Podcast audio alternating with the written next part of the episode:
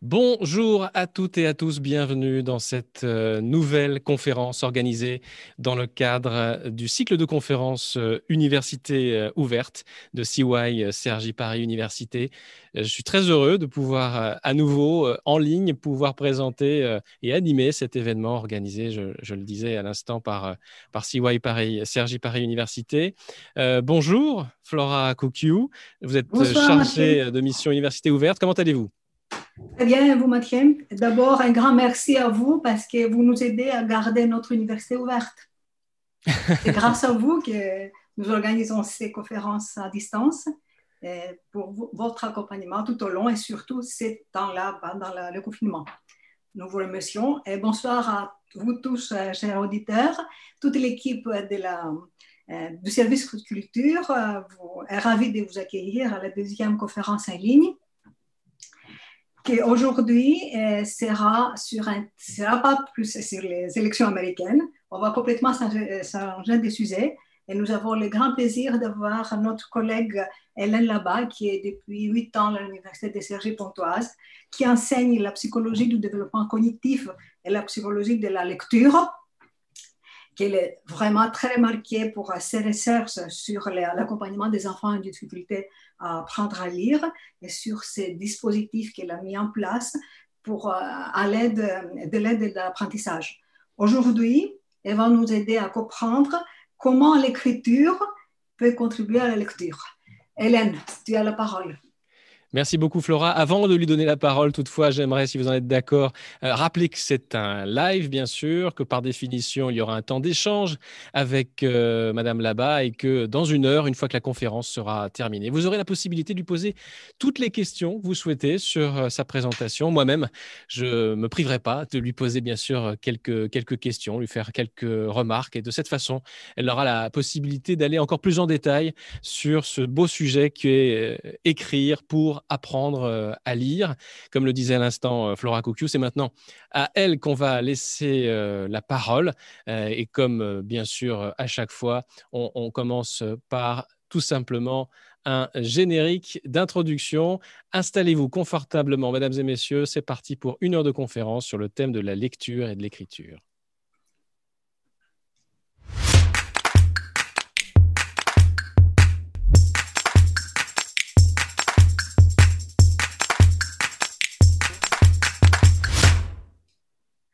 Euh, donc euh, merci à tous. Donc, je vais euh, vous parler un petit peu euh, aujourd'hui euh, du rôle de l'écriture dans l'apprentissage euh, de la lecture. Alors apprendre, euh, c'est un phénomène complexe qui va dépendre euh, donc, de nombreux facteurs, de facteurs environnementaux, euh, de la pédagogie, de facteurs émotionnels et affectifs et euh, de facteurs cognitifs. Alors, dans le cadre de cette présentation, on va s'intéresser à un apprentissage culturel spécifique qui est donc la lecture et l'écriture. Et en particulier, on va euh, regarder un petit peu euh, l'impact de l'environnement euh, et euh, de la cognition sur euh, l'apprentissage de la lecture et de l'écriture, donc un petit peu cette zone de recouvrement en, en orange là euh, sur, euh, euh, sur le schéma. Alors, qu'est-ce qu'on va entendre par environnement? Donc déjà un petit peu la question euh, du support. Donc, apprendre sur tablette, euh, donc il y a sur écran de manière générale, euh, sur papier, euh, et aussi la question de l'outil. Euh, donc, par exemple, découvrir les lettres avec le doigt, avec un crayon, avec un stylet. Euh, Est-ce qu'on va apprendre de la même manière? Et euh, sur le versant euh, cognitif, euh, ça sera un petit peu bah, quel est l'impact finalement euh, euh, du niveau de développement Euh, sur la question de l'écriture, par exemple, sur tablette ou de la lecture sur tablette. Donc, comment on s'adapte euh, sur ces nouvelles technologies. Donc, un angle en particulier sur euh, l'environnement et la cognition sur l'apprentissage de la lecture. Alors, un, pour démarrer, un petit constat sur la maîtrise de la lecture. Donc, bien évidemment, lire, c'est une compétence qui est indispensable pour les apprentissages scolaires, mais également euh, dans la vie courante.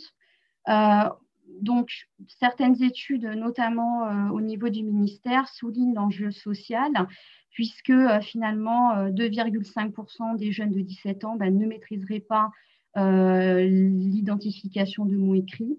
Euh, dix-huit pour cent des enfants en C E un euh, seraient en difficulté euh, sur la lecture et l'écriture, euh, et euh, également des recherches euh, donc, scientifiques qui montrent que douze à vingt pour cent des enfants de huit ans seraient en difficulté euh, de lecture. Euh, donc finalement, ces constats euh, sur les difficultés en lecture-écriture bah, soulignent l'enjeu social euh, et scientifique de mieux accompagner euh, les apprentissages. Alors, dans le cadre de cette présentation, donc, on va quand même passer un petit moment sur qu'est-ce que la lecture, donc bien définir ce que c'est la lecture et comment l'enfant apprend à lire, donc en d'autres termes, quelle est la, la mécanique euh, de la lecture, de l'identification des mots écrits. Ensuite, on s'intéressera à pourquoi et comment l'écriture contribue à la lecture au cours du développement. Et en particulier, l'une des réponses se trouve dans l'approche multisensorielle des lettres.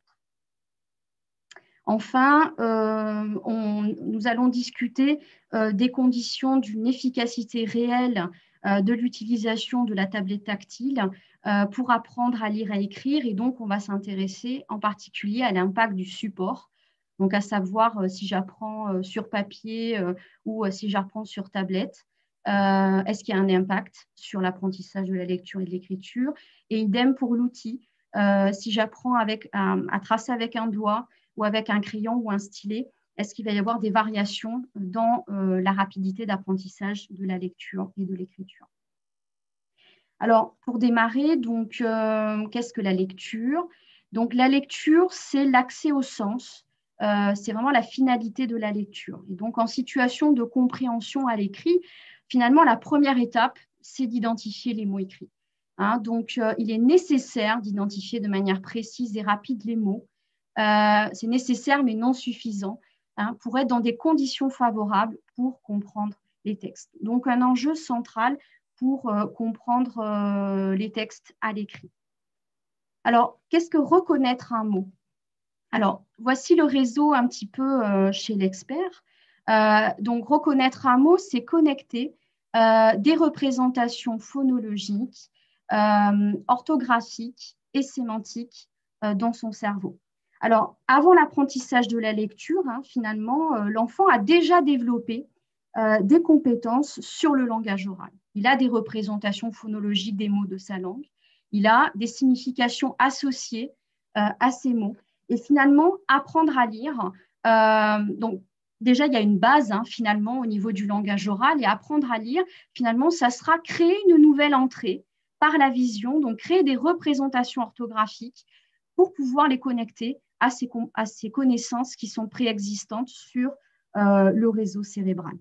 Alors, au niveau de la lecture, il y a deux voies euh, au niveau euh, cérébral, donc, euh, qui correspond à la voie phonologique. Euh, donc, pour décoder euh, des mots, euh, c'est la voie qui est privilégiée chez le lecteur euh, débutant euh, notamment, et la voie euh, de l'expertise qui permet l'accès direct à la signification du mot, euh, où ici, on a une capture euh, globale des mots pour les identifier, donc une illusion de lecture globale, hein, mais euh, voilà, une lecture experte, euh, précise et rapide. Euh, donc finalement, la voie phonologique, euh, elle est centrale, elle permet de décoder les mots nouveaux, hein, que je sois un enfant ou un adulte face à des mots que je n'ai jamais rencontrés ou face à une nouvelle langue. Je vais utiliser cette voie phonologique et un des mécanismes centraux de cette voie, c'est le principe alphabétique. Alors, ce principe, ça va être d'abord comprendre que les unités écrites représentent des unités orales. La deuxième étape, ça sera maîtriser ce qu'on appelle le code, euh, c'est-à-dire les règles de, de correspondance entre l'écrit et l'oral. Et ces règles, elles sont centrales parce que, par exemple, ici, euh, sur Beauvau, Euh, je vais arriver à distinguer finalement ces deux mots, ces deux mots parce qu'ils diffèrent uniquement euh, sur, euh, sur la, la première lettre. Donc, ces connexions vont me permettre, dans un sens, donc partir de l'écrit vers l'oral, d'être dans une situation de lecture, et aller de l'oral vers l'écrit, d'être dans une situation euh, de production écrite. Donc, ces correspondances, basées notamment ici sur les lettres, hein, euh, vont être centrales pour l'apprentissage. Donc, ce sont des règles hein, qui sont arbitraires, un peu comme le code de la route, hein, quand on apprend les, les panneaux, hein, les significations ne sont pas évidentes. Donc, c'est des règles arbitraires qui nécessitent un apprentissage qui est explicite et systématique. Au niveau de la littérature, hein, il y a un consensus sur, sur pour cette question-là. Donc, connaître les lettres, c'est central. C'est l'une des premières étapes pour identifier un mot. Hein, donc, au niveau de, de l'orthographe, hein, euh, au niveau du cortex visuel, c'est vraiment l'une des premières étapes pour identifier les mots.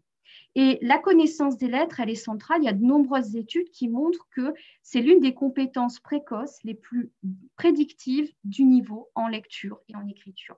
Qu'est-ce que ça veut dire? Ça veut dire que euh, si l'enfant connaît les lettres, il est dans des conditions favorables pour développer des processus efficaces d'identification de mots écrits. Inversement, euh, si euh, les lettres euh, ne sont pas, euh, ne sont pas maîtrisées, l'enfant sera à risque euh, d'échec ou de présenter des difficultés fortes euh, dans l'apprentissage ultérieur de la lecture. Donc, en ce sens, il y a quand même une méta-analyse de soixante et une études euh, donc, qui évalue l'impact de la connaissance des lettres et d'autres facteurs hein, et qui montre effectivement une corrélation très forte, euh, une, un lien causal entre le niveau de connaissance des lettres et la réussite ou les difficultés ultérieures euh, lorsque l'enfant est rentré dans l'apprentissage formel au niveau de la lecture et de l'écriture.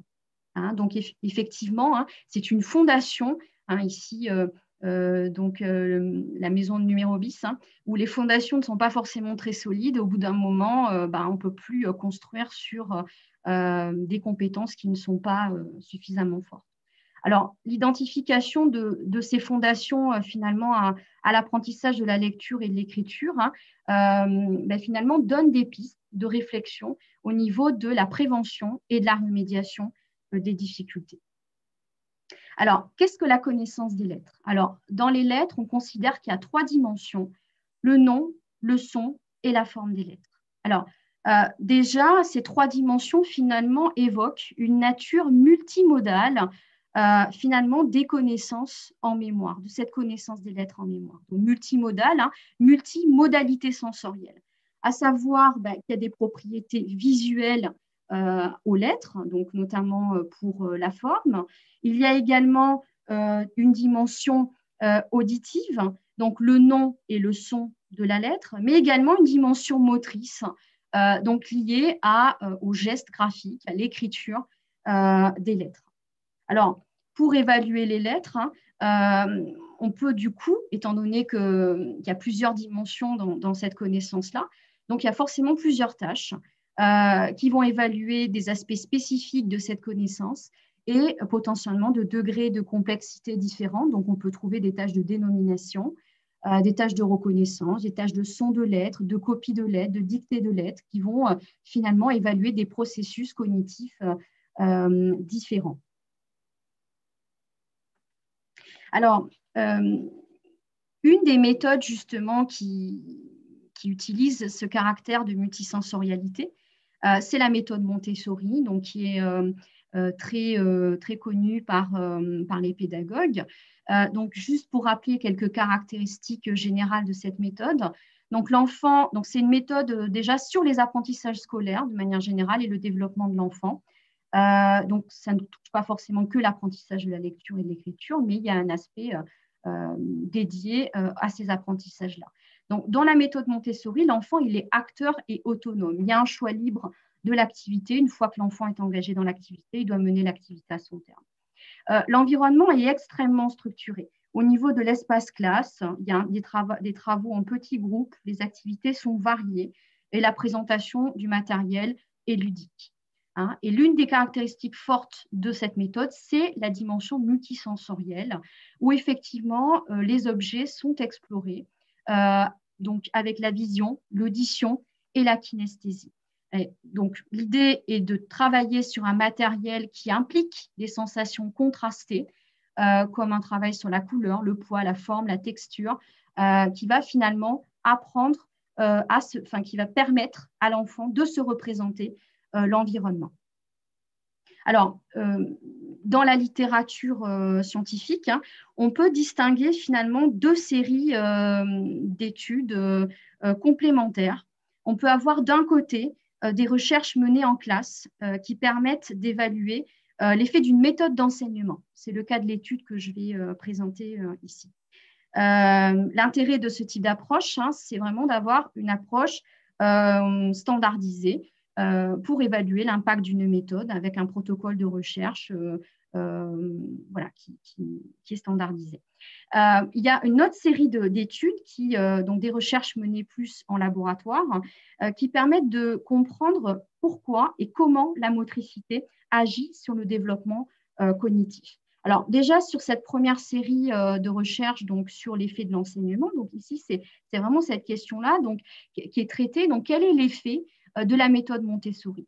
Donc euh, ici donc ce sont des enfants âgés euh, de trois à cinq ans.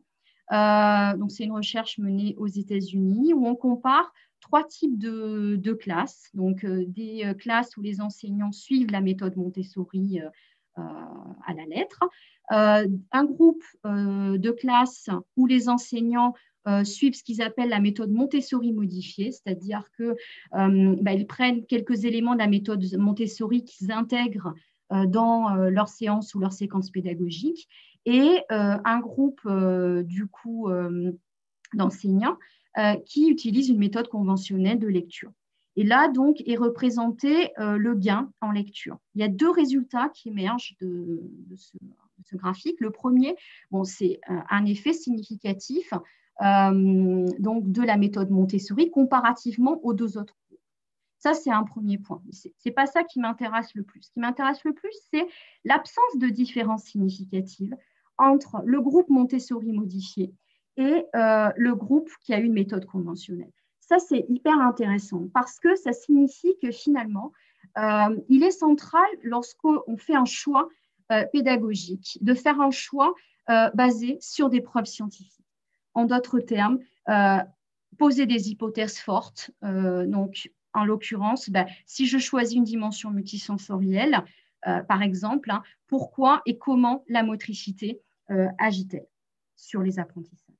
Donc, c'est vraiment cette question-là qu'on va traiter dans les recherches en laboratoire hein, et que je, ce sont des recherches que je vais présenter du coup dans cette partie sur comment et pourquoi la motricité agit euh, sur euh, l'apprentissage de, de la lecture. Alors, euh, donc, première, euh, premier élément, hein, dans l'approche classique finalement de la lecture, hein, dans le petit schéma euh, qu'on avait vu euh, avec le cerveau, hein, on a vu que finalement, bah, apprendre à lire, hein, c'était connecté euh, finalement de l'orthographe avec de la phonologie, donc de l'écrit, avec de l'oral, de l'audio, avec du visuel. Hein. Et finalement, la question, c'est quel est le rôle de la motricité, puisqu'on a vu que la connaissance des lettres, il y avait une dimension motrice. Donc, quel est le rôle de la motricité sur cette connexion euh, audiovisuelle hein. Donc, finalement, bah, les connaissances peuvent être plus riches, hein, ne pas se limiter au niveau de la lecture à une connexion strictement audiovisuelle. Alors, effectivement, hein, c'est ce que va montrer un certain nombre de travaux que je vais vous présenter euh, juste après. Donc, des travaux finalement euh, issus euh, de domaines très différents, hein, donc de la psychologie euh, du développement, euh, de la neuropsychologie et euh, également euh, de l'imagerie cérébrale qui vont montrer finalement une contribution des processus moteurs pour reconnaître visuellement les lettres et les mots. Alors, dans cette étude, par exemple, c'est une étude, l'étude Princep, hein, finalement, euh, euh, sur euh, cette question euh, de l'apport de la motricité sur la lecture. Donc, ce sont des enfants de cinq ans euh, qui, dont, du coup, apprennent, euh, apprennent les lettres hein, de différentes manières. Alors, euh, tous les enfants vont bénéficier d'un entraînement à la phonologie. Et ils vont apprendre les lettres de manière différente. Donc, il y a un groupe, le premier groupe en bas qui va apprendre les lettres de manière classique, hein, donc audiovisuelle, hein, avec la vision, et un autre groupe qui, lui, va avoir une exploration supplémentaire, euh, une exploration haptique. L'exploration haptique, c'est un toucher actif hein, de la forme de la lettre, hein, en l'occurrence ici des lettres cursives, hein, comme vous pouvez le voir. Donc, ici, c'était des lettres en mousse, et l'enfant devait toucher euh, cette lettre, hein, ces lettres euh, en mousse.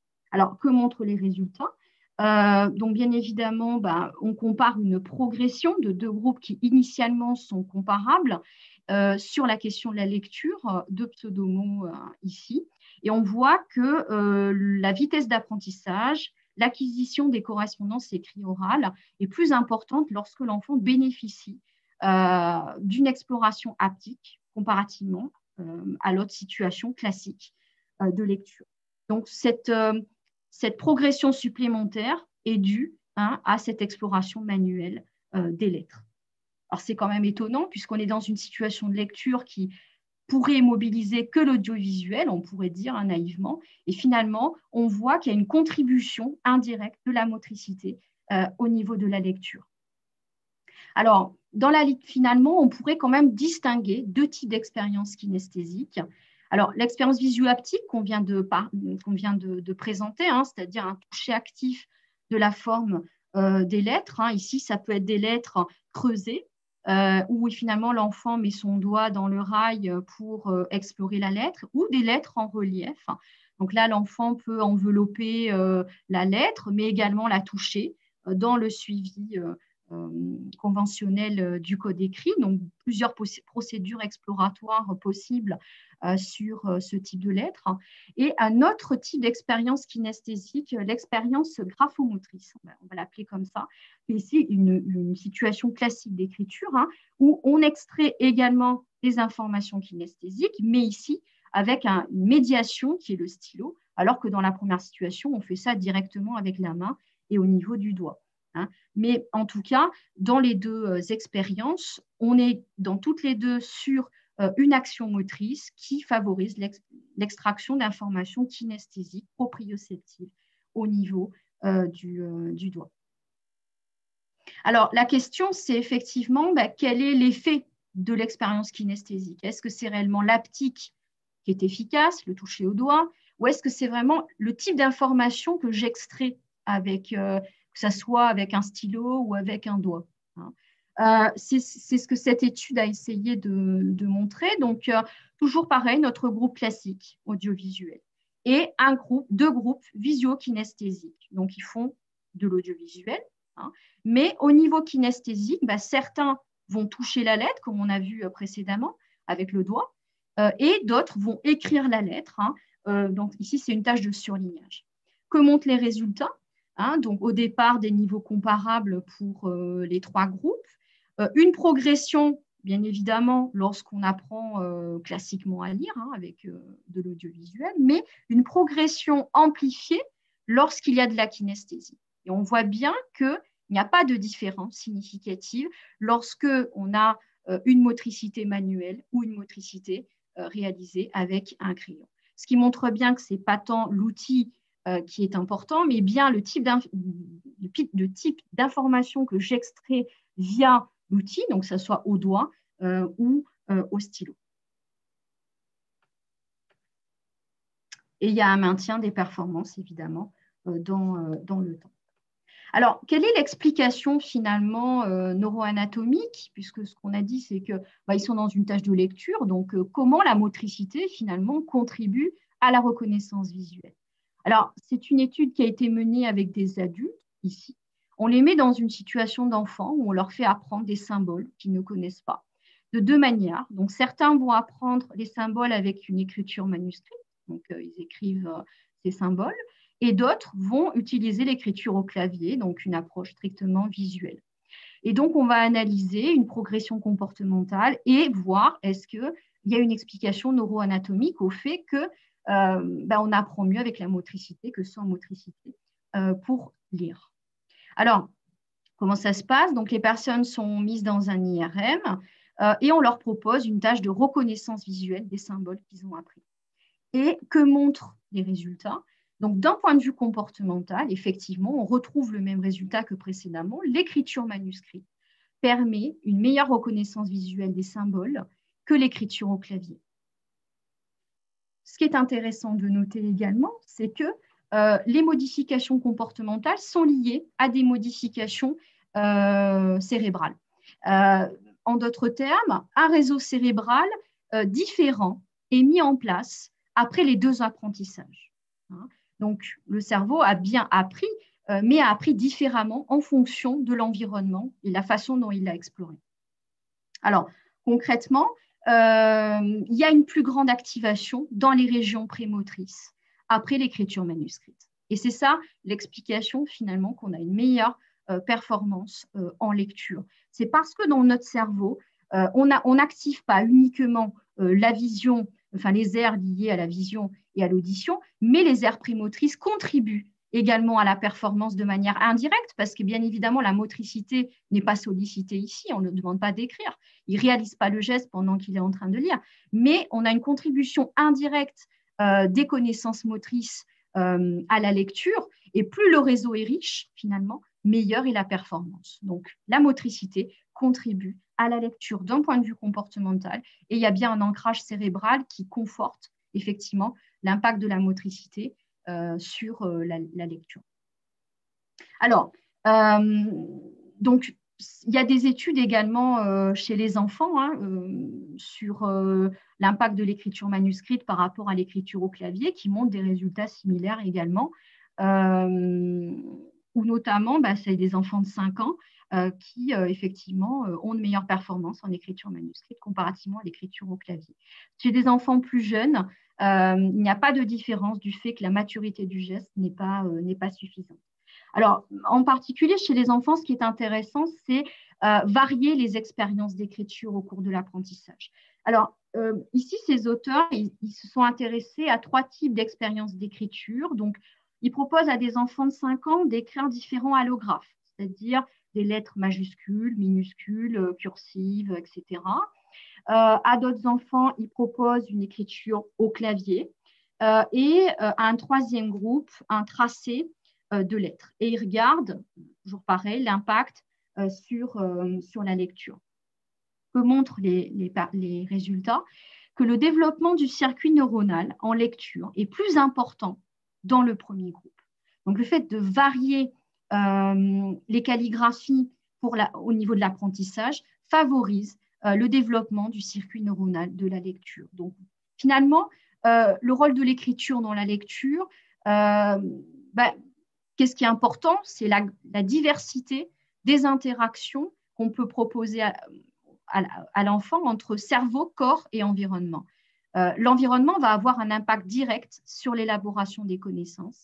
Et donc, proposer un environnement qui est riche va permettre finalement de développer Euh, la lecture, plus rapidement la lecture.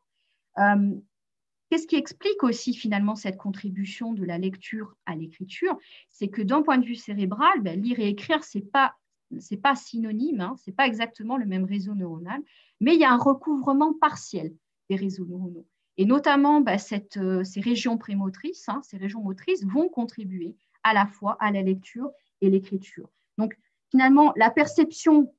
Donc, la lecture va mobiliser des régions motrices, c'est ce qu'on va voir, ce qu'on a vu, euh, mais également l'écriture va faire appel à des régions visuelles spécifiques comme le traitement des lettres, hein, puisque lorsque j'écris, hein, je dois retrouver la forme visuelle euh, des lettres. Alors, d'autres études se sont intéressées à l'effet de la motricité globale. Alors, euh, l'idée étant, c'est que est-ce que c'est forcément la motricité fine ? Euh, finalement qui est efficace, hein, euh, ou est-ce que c'est l'idée de motricité, donc d'action finalement, euh, qui est importante pour apprendre? Alors, dans cette étude, hein, ils sont vraiment intéressés à cette idée de motricité globale. Ils n'ont pas comparé motricité globale et motricité fine, hein, mais vraiment bah, l'idée de motricité globale, donc ils, ils, ils comparent l'effet d'une intervention donc, de ce qu'ils appellent visuomotrice, donc moi que j'ai renommé motricité euh, globale. Donc, qu'est-ce que font les sujets ici? Euh, ils tracent avec le bras euh, les lettres dans, dans les airs euh, où ils marchent euh, sur les contours de la lettre tracée au sol. Euh, ils vont comparer les performances à un groupe euh, visuel, donc un groupe classique, comme on a vu précédemment, euh, qui consiste à regarder attentivement la lettre. Euh, donc ici, ce sont des entraînements qui ont été implémentés par des enseignants et ils évaluent toujours euh, l'impact sur la lecture, ici la lecture euh, de lettres. Alors, euh, que montrent euh, les résultats? C'est qu'effectivement, lorsqu'il y a de la motricité globale, euh, finalement, l'apprentissage se fait mieux également euh, pour la reconnaissance des lettres que lorsqu'il y a une dimension uniquement euh, visuelle euh, pour l'apprentissage des lettres. Alors, donc pour résumer, finalement, la lecture peut s'améliorer non seulement après un apprentissage à la motricité fine, hein, qu'on a vu précédemment, donc ça soit un tracé au doigt ou un tracé au crayon, hein, qui me permettent d'extraire des informations kinesthésiques, hein, euh, mais aussi après un entraînement où l'ensemble du corps euh, est engagé au niveau de l'apprentissage. Alors, une dernière étude que, que je souhaitais vous, vous présenter, euh, c'est euh, une étude venant de la neuropsychologie. Alors, euh, déjà, il faut savoir que euh, bah, ce qu'on a montré précédemment avec des enfants euh, tout venant ou des adultes, Euh, finalement, il y a des travaux en neuropsychologie qui montrent également ces résultats similaires. Alors, en neuropsychologie, on travaille avec des patients alexiques dans ce cas-là. Alors, qu'est-ce que l'alexie?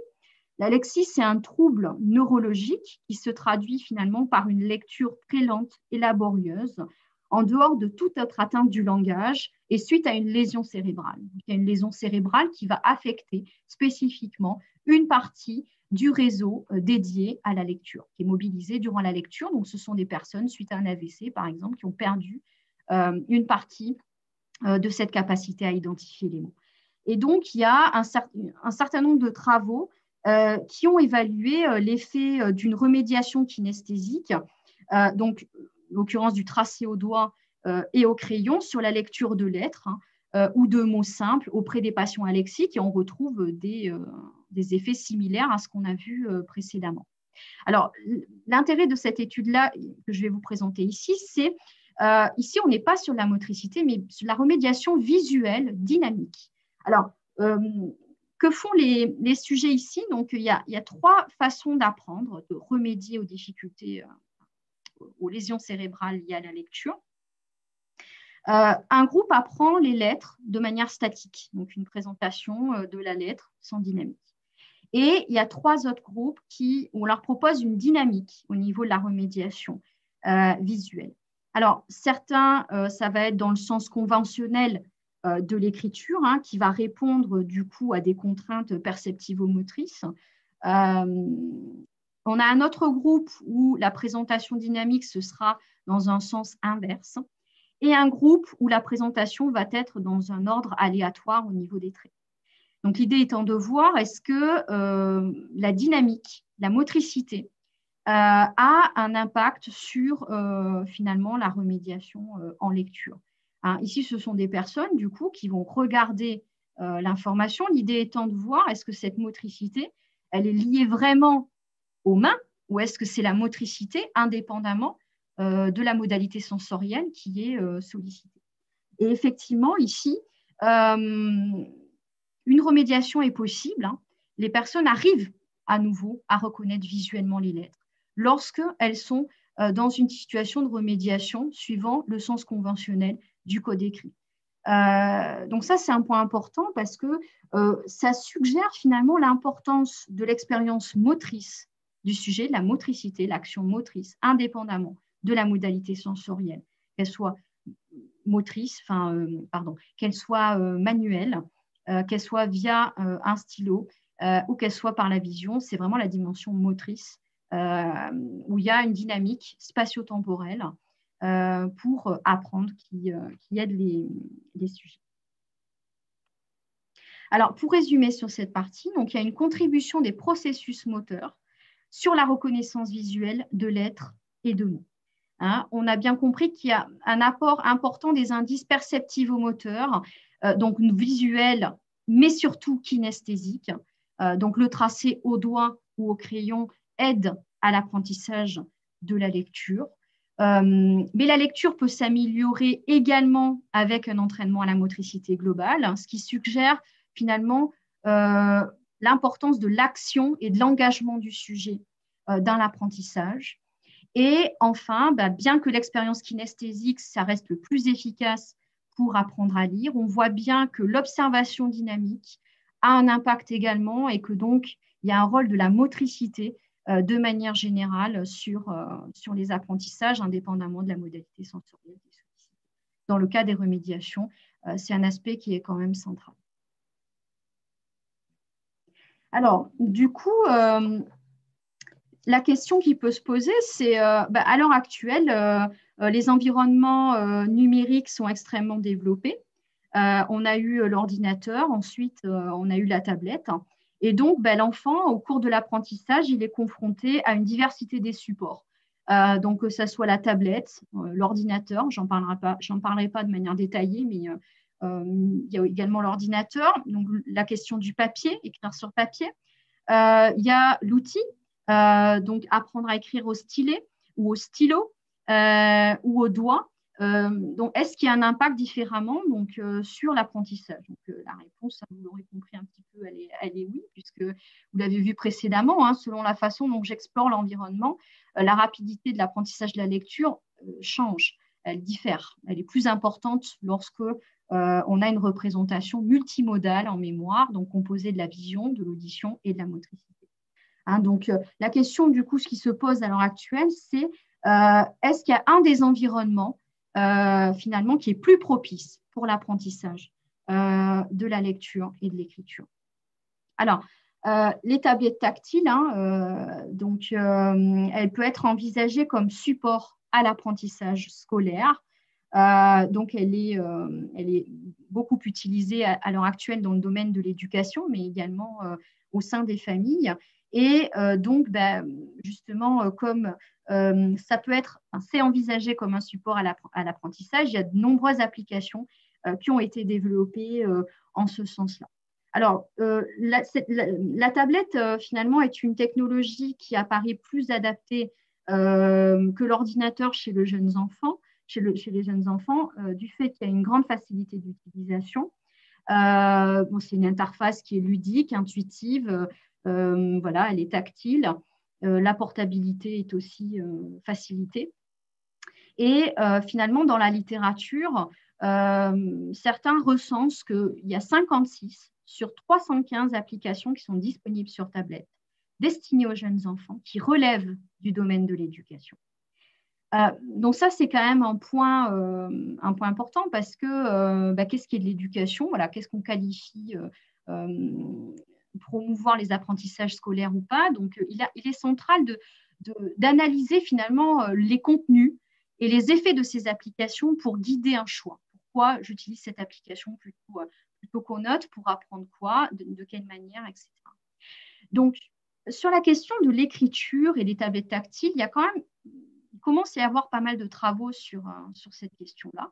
Par exemple, cette revue de littérature scientifique de deux mille cinq à, à deux mille quinze, donc, s'intéresse à l'impact de l'environnement numérique, donc ici tablette et clavier, comparativement à un environnement papier-crayon sur l'apprentissage de l'écriture. Alors ici, écriture, c'est assez large, hein, c'est de lettres, de mots, de phrases. Et euh, auprès d'enfants de primaire aussi, hein, primaire, il y, a, il y a beaucoup de tranches d'âge. Donc, euh, une étude quand même euh, avec une perspective à, à, assez large. Euh, il recense finalement pas beaucoup d'études hein, à cette époque-là, c'était en deux mille seize, euh, trois études euh, qui auraient une approche finalement euh, qualitative, donc des études issues de la perspective socioculturelle, et euh, sept études plutôt quantitatives, donc issues de la psychologie cognitive et euh, des neurosciences. Et finalement, bah, euh, le résultat de cette revue littérature, c'est finalement de dire que euh, bah, on ne peut pas déterminer Euh, quel est le support qui est le plus efficace pour apprendre à écrire. Finalement, cette, euh, cette euh, revue de littérature montre que selon l'approche, on obtient des résultats euh, opposés. Euh, dans la perspective socioculturelle, il semblerait que la tablette soit plus efficace, tandis que dans euh, les études plus quantitatives, hein, j'en ai présenté euh, dans la partie précédente, euh, on serait plus dans une approche papier-crayon qui serait plus efficace pour, pour l'apprentissage de, de l'écriture. Donc, cette, cette, ce type d'étude peut questionner justement, euh, euh, alors ici, euh, ça peut s'expliquer euh, sur le fait qu'on a des compétences très différentes qui sont évaluées, hein, parce que la lecture de lettres, de mots, de phrases, on n'est pas sur le même niveau de complexité. Euh, peut-être qu'avec des enfants plus jeunes, euh, un environnement est plus à privilégier qu'un autre. Hein. Euh, mais en tout cas, ça... Euh, Ça pose la question sur la façon dont on analyse les données, euh, sur euh, finalement les, les, les résultats qu'on observe. Alors, comment étudier euh, l'apport de la tablette? Alors, euh, finalement, euh, quelle est la conception d'une interface dans le domaine de l'éducation? Donc, euh, bien évidemment, elle doit être organisée euh, en fonction euh, de, de, d'un but, hein, euh, et donc prendre en compte euh, finalement trois aspects. Alors, l'acceptabilité, pardon. Euh, donc, en gros, quelle est la bonne, quelle est la réception de l'outil euh, par l'utilisateur, quel est l'engagement, euh, quel est l'intérêt, euh, quelle est l'accessibilité. Alors là, on retrouve des études, notamment, qui montrent l'effet sur des variables connatives. Donc, comme la motivation, il y a un consensus dans la littérature sur le fait que les nouvelles technologies motivent les élèves, sont davantage engagés, euh, effectivement, dans, dans, dans l'apprentissage.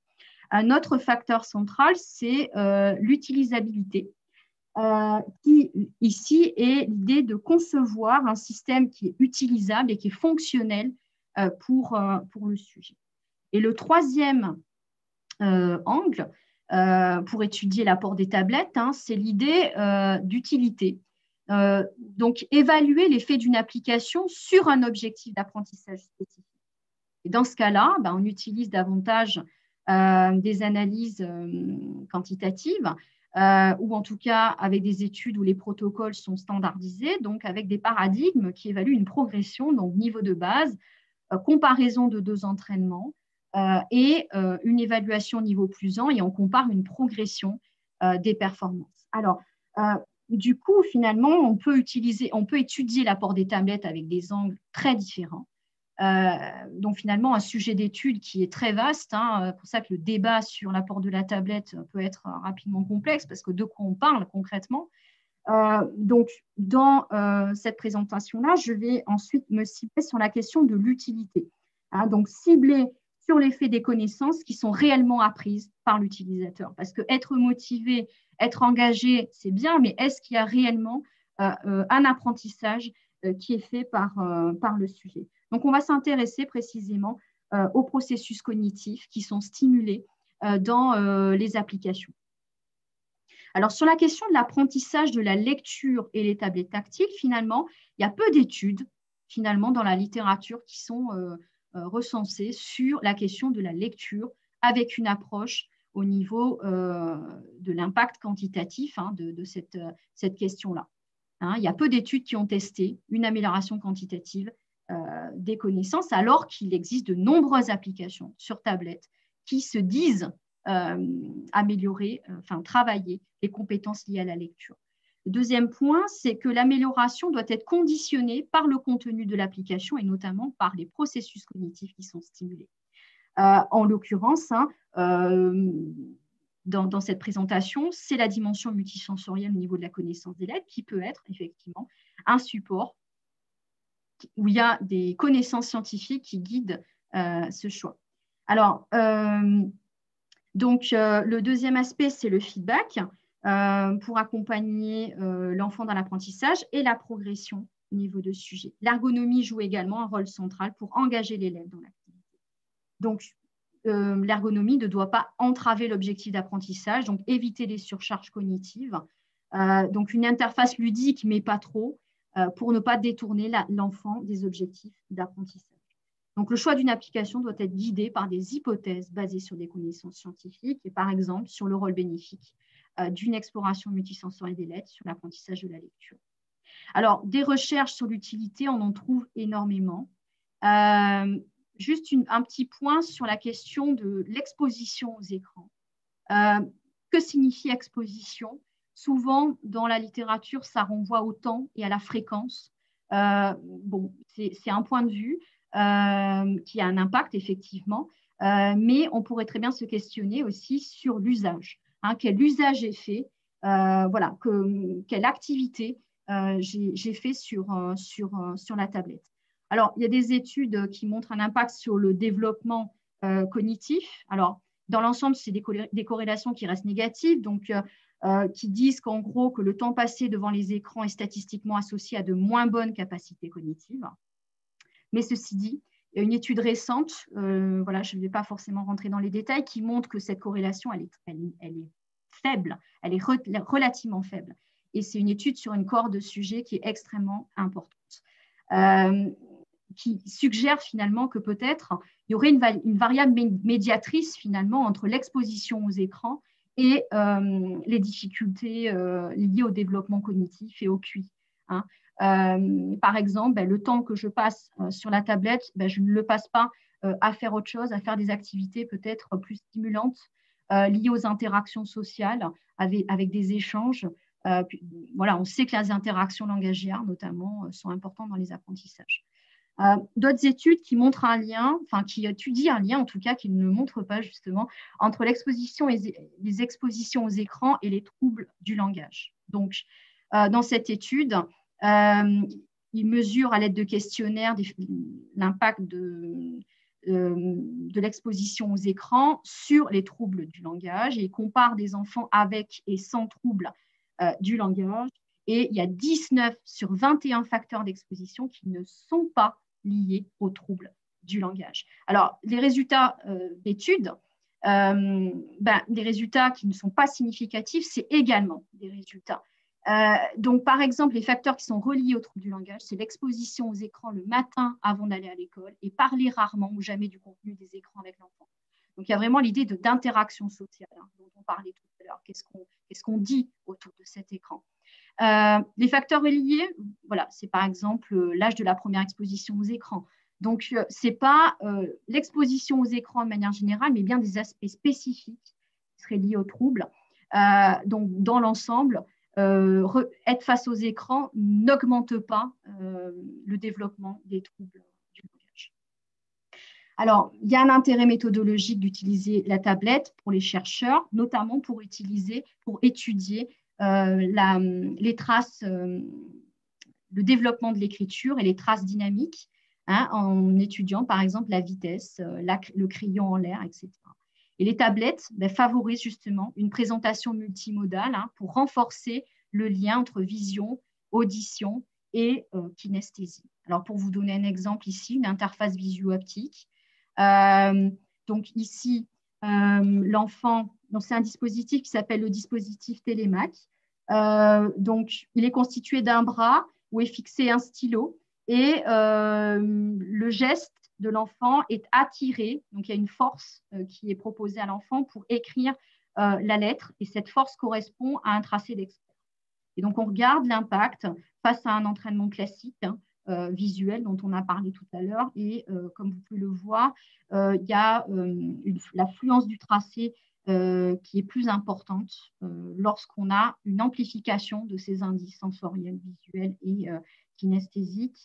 Euh, donc, notamment, il y a une diminution de la vitesse qui euh, montre une automatisation euh, du geste graphique. Également, un impact euh, sur euh, la qualité de l'écriture. Je, je, je ne vais pas euh, développer euh, plus euh, parce que je suis à faute de temps.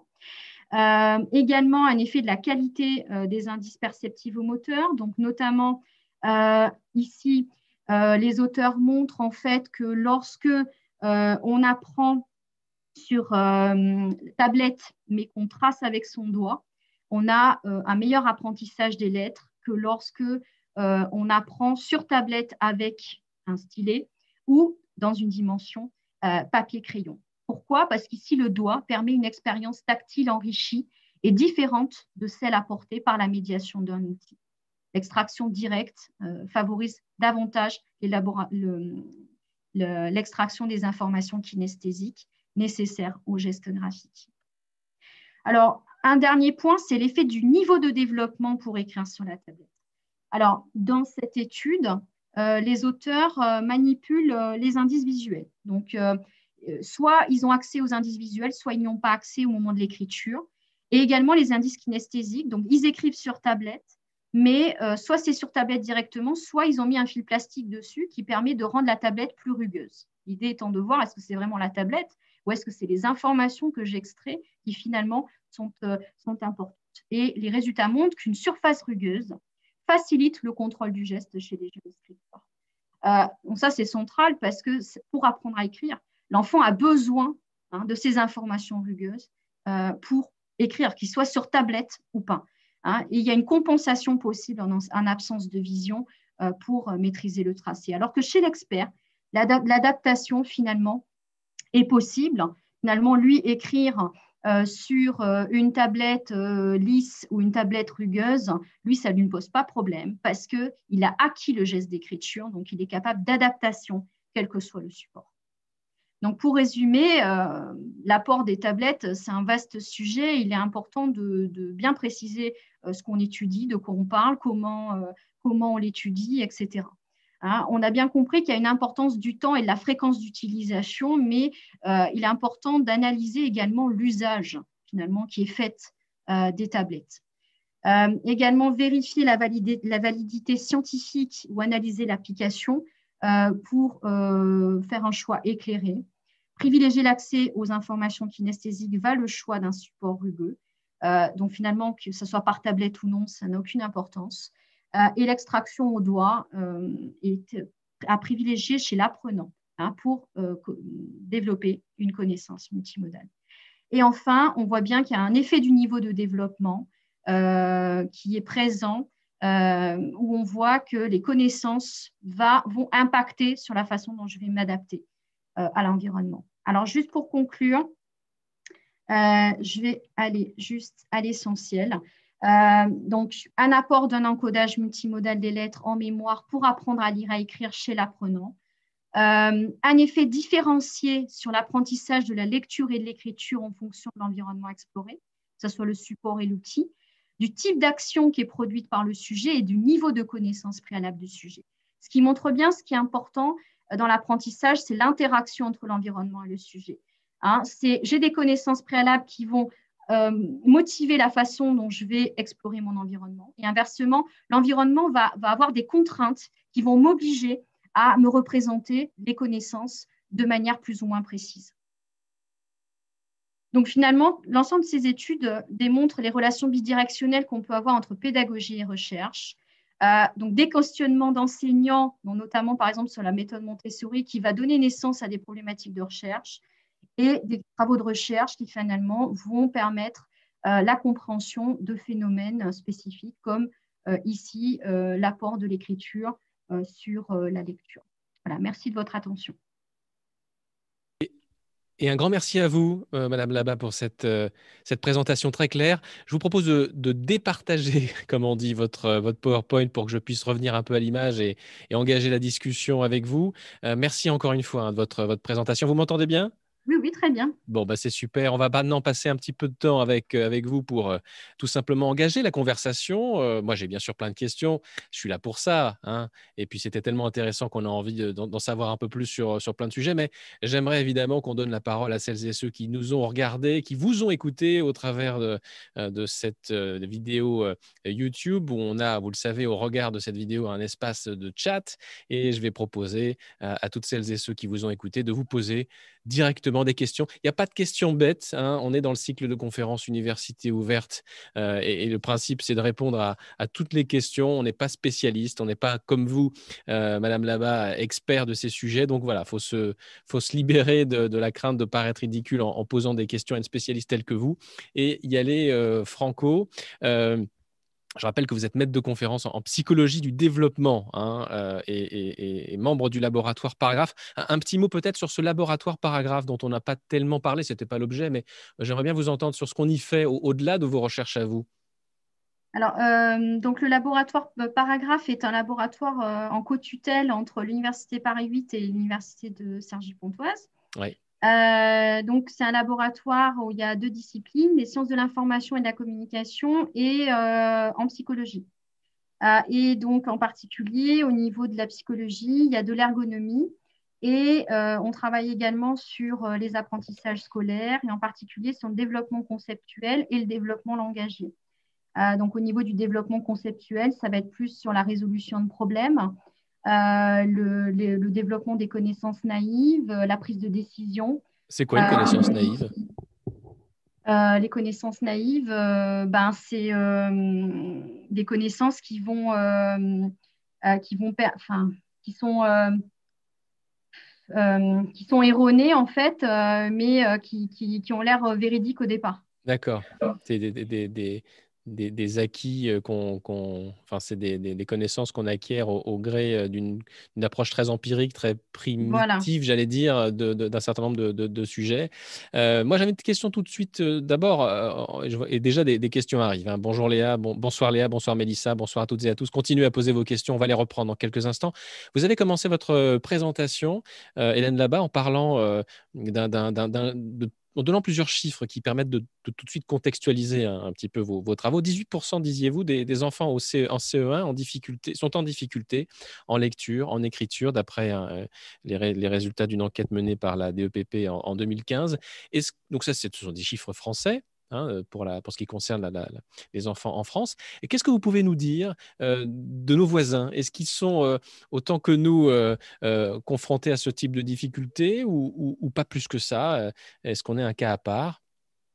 Alors, euh, je ne pourrais pas vous dire précisément ce qu'il en est euh, chez nos voisins sur la question de l'identification de mots écrits, parce que ça va dépendre beaucoup des programmes. Euh, donc, euh, euh, c'est compliqué de comparer, en fait, de, de, ouais. de, dans une approche de comparaison, parce que, euh, voilà, on n'est pas forcément sur les mêmes programmes, sur euh, la même approche de la lecture. Euh, euh, donc, après, il y a des études à l'international comme PISA, euh, qui, là, effectivement, euh, comparent… Ils ne sont pas très flatteurs pour nous, hein.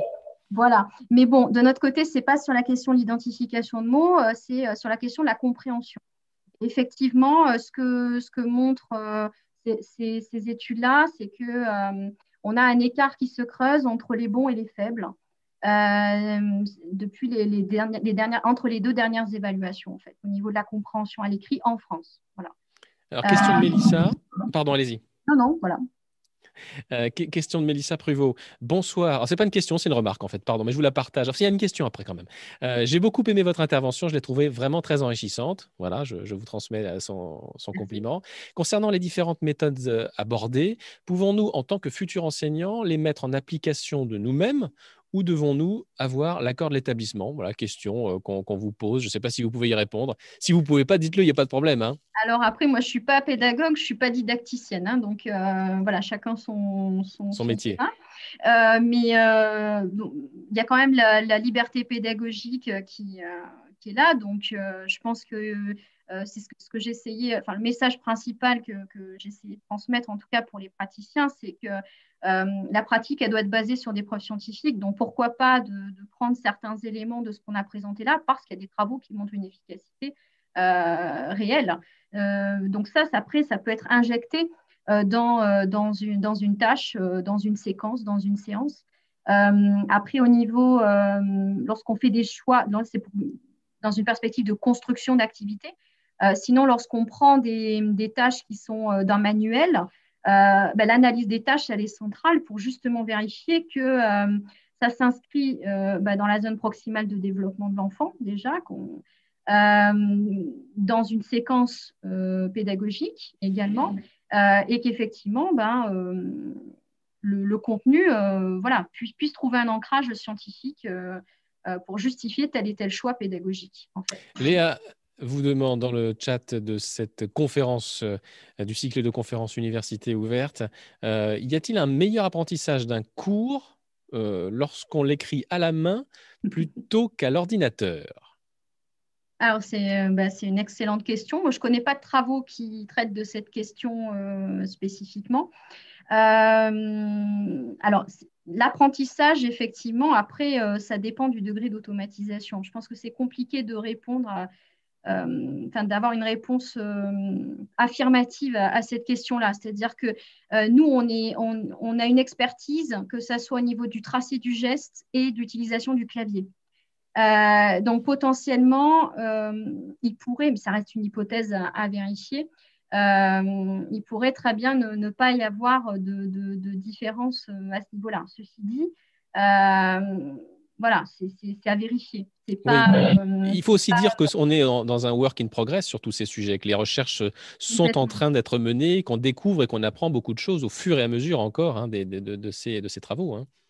Après, au niveau de la mémorisation, parce que si c'est ça la question, il y a tout ce qui est… Euh, et là, ça touche un autre domaine, hein, c'est tout ce qui est euh, effet d'espacement, donc notamment euh, la façon, euh, la régularité auquel je vais apprendre va avoir un impact sur l'intégration des connaissances. Et notamment, euh, euh, le fait d'apprendre en surlignant euh, n'est pas une stratégie, euh, n'est pas la stratégie la plus efficace, euh, contrairement à ce qu'on peut penser pour mémoriser, mais plutôt essayer de se souvenir, essayer de réactiver Euh, par soi-même, euh, être acteur justement dans la réactivation, parce que l'effort euh, réactive le circuit euh, cérébral du coup et renforce du coup la connaissance.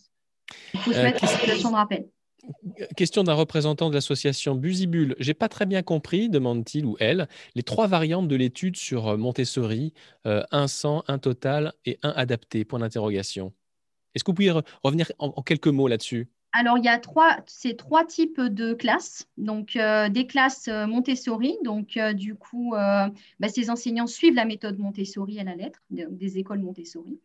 Euh, ensuite, le deuxième groupe, c'est des Montessori modifiés, ils ont appelé ça comme ça dans, dans l'étude, donc ça correspond en fait euh, que ces enseignants se sont dit, bah, dans la méthode Montessori, je trouve ça bien, je vais prendre ça, je vais l'intégrer dans ma séance et euh, voilà, je fais ma séance euh, euh, sur cette base-là. Et après, il y a le groupe euh, traditionnel, euh, méthode conventionnelle euh, de l'apprentissage de la lecture. Et ce qui est intéressant, euh, c'est qu'il n'y a pas de différence en fait dans le groupe Montessori modifié et dans le groupe qui a une méthode classique. Ce qui montre bien que lorsqu'on choisit quelque chose dans une méthode, qu'on pense justement euh, la construction d'un apprentissage, ben, il faut bien faire des choix basés sur des preuves scientifiques parce qu'on sait que tel et tel truc agit sur l'objectif d'apprentissage que, que je me fixe. Euh, et c'est ce que j'ai essayé de démontrer par la suite, c'est qu'une des caractéristiques de Montessori, qui est la multisensorialité, si on prend spécifiquement cette caractéristique et qu'on la teste en particulier, on voit bien qu'il y a une efficacité et on voit comment elle agit concrètement sur la lecture. Question de Eung, je ne sais pas si je prononce bien, pardon si c'est si c'est mal prononcé. Est-ce que ces observations, donc, vous, ce que vous nous indiquiez tout à l'heure, peuvent s'appliquer à l'apprentissage des langues étrangères à l'âge adulte ?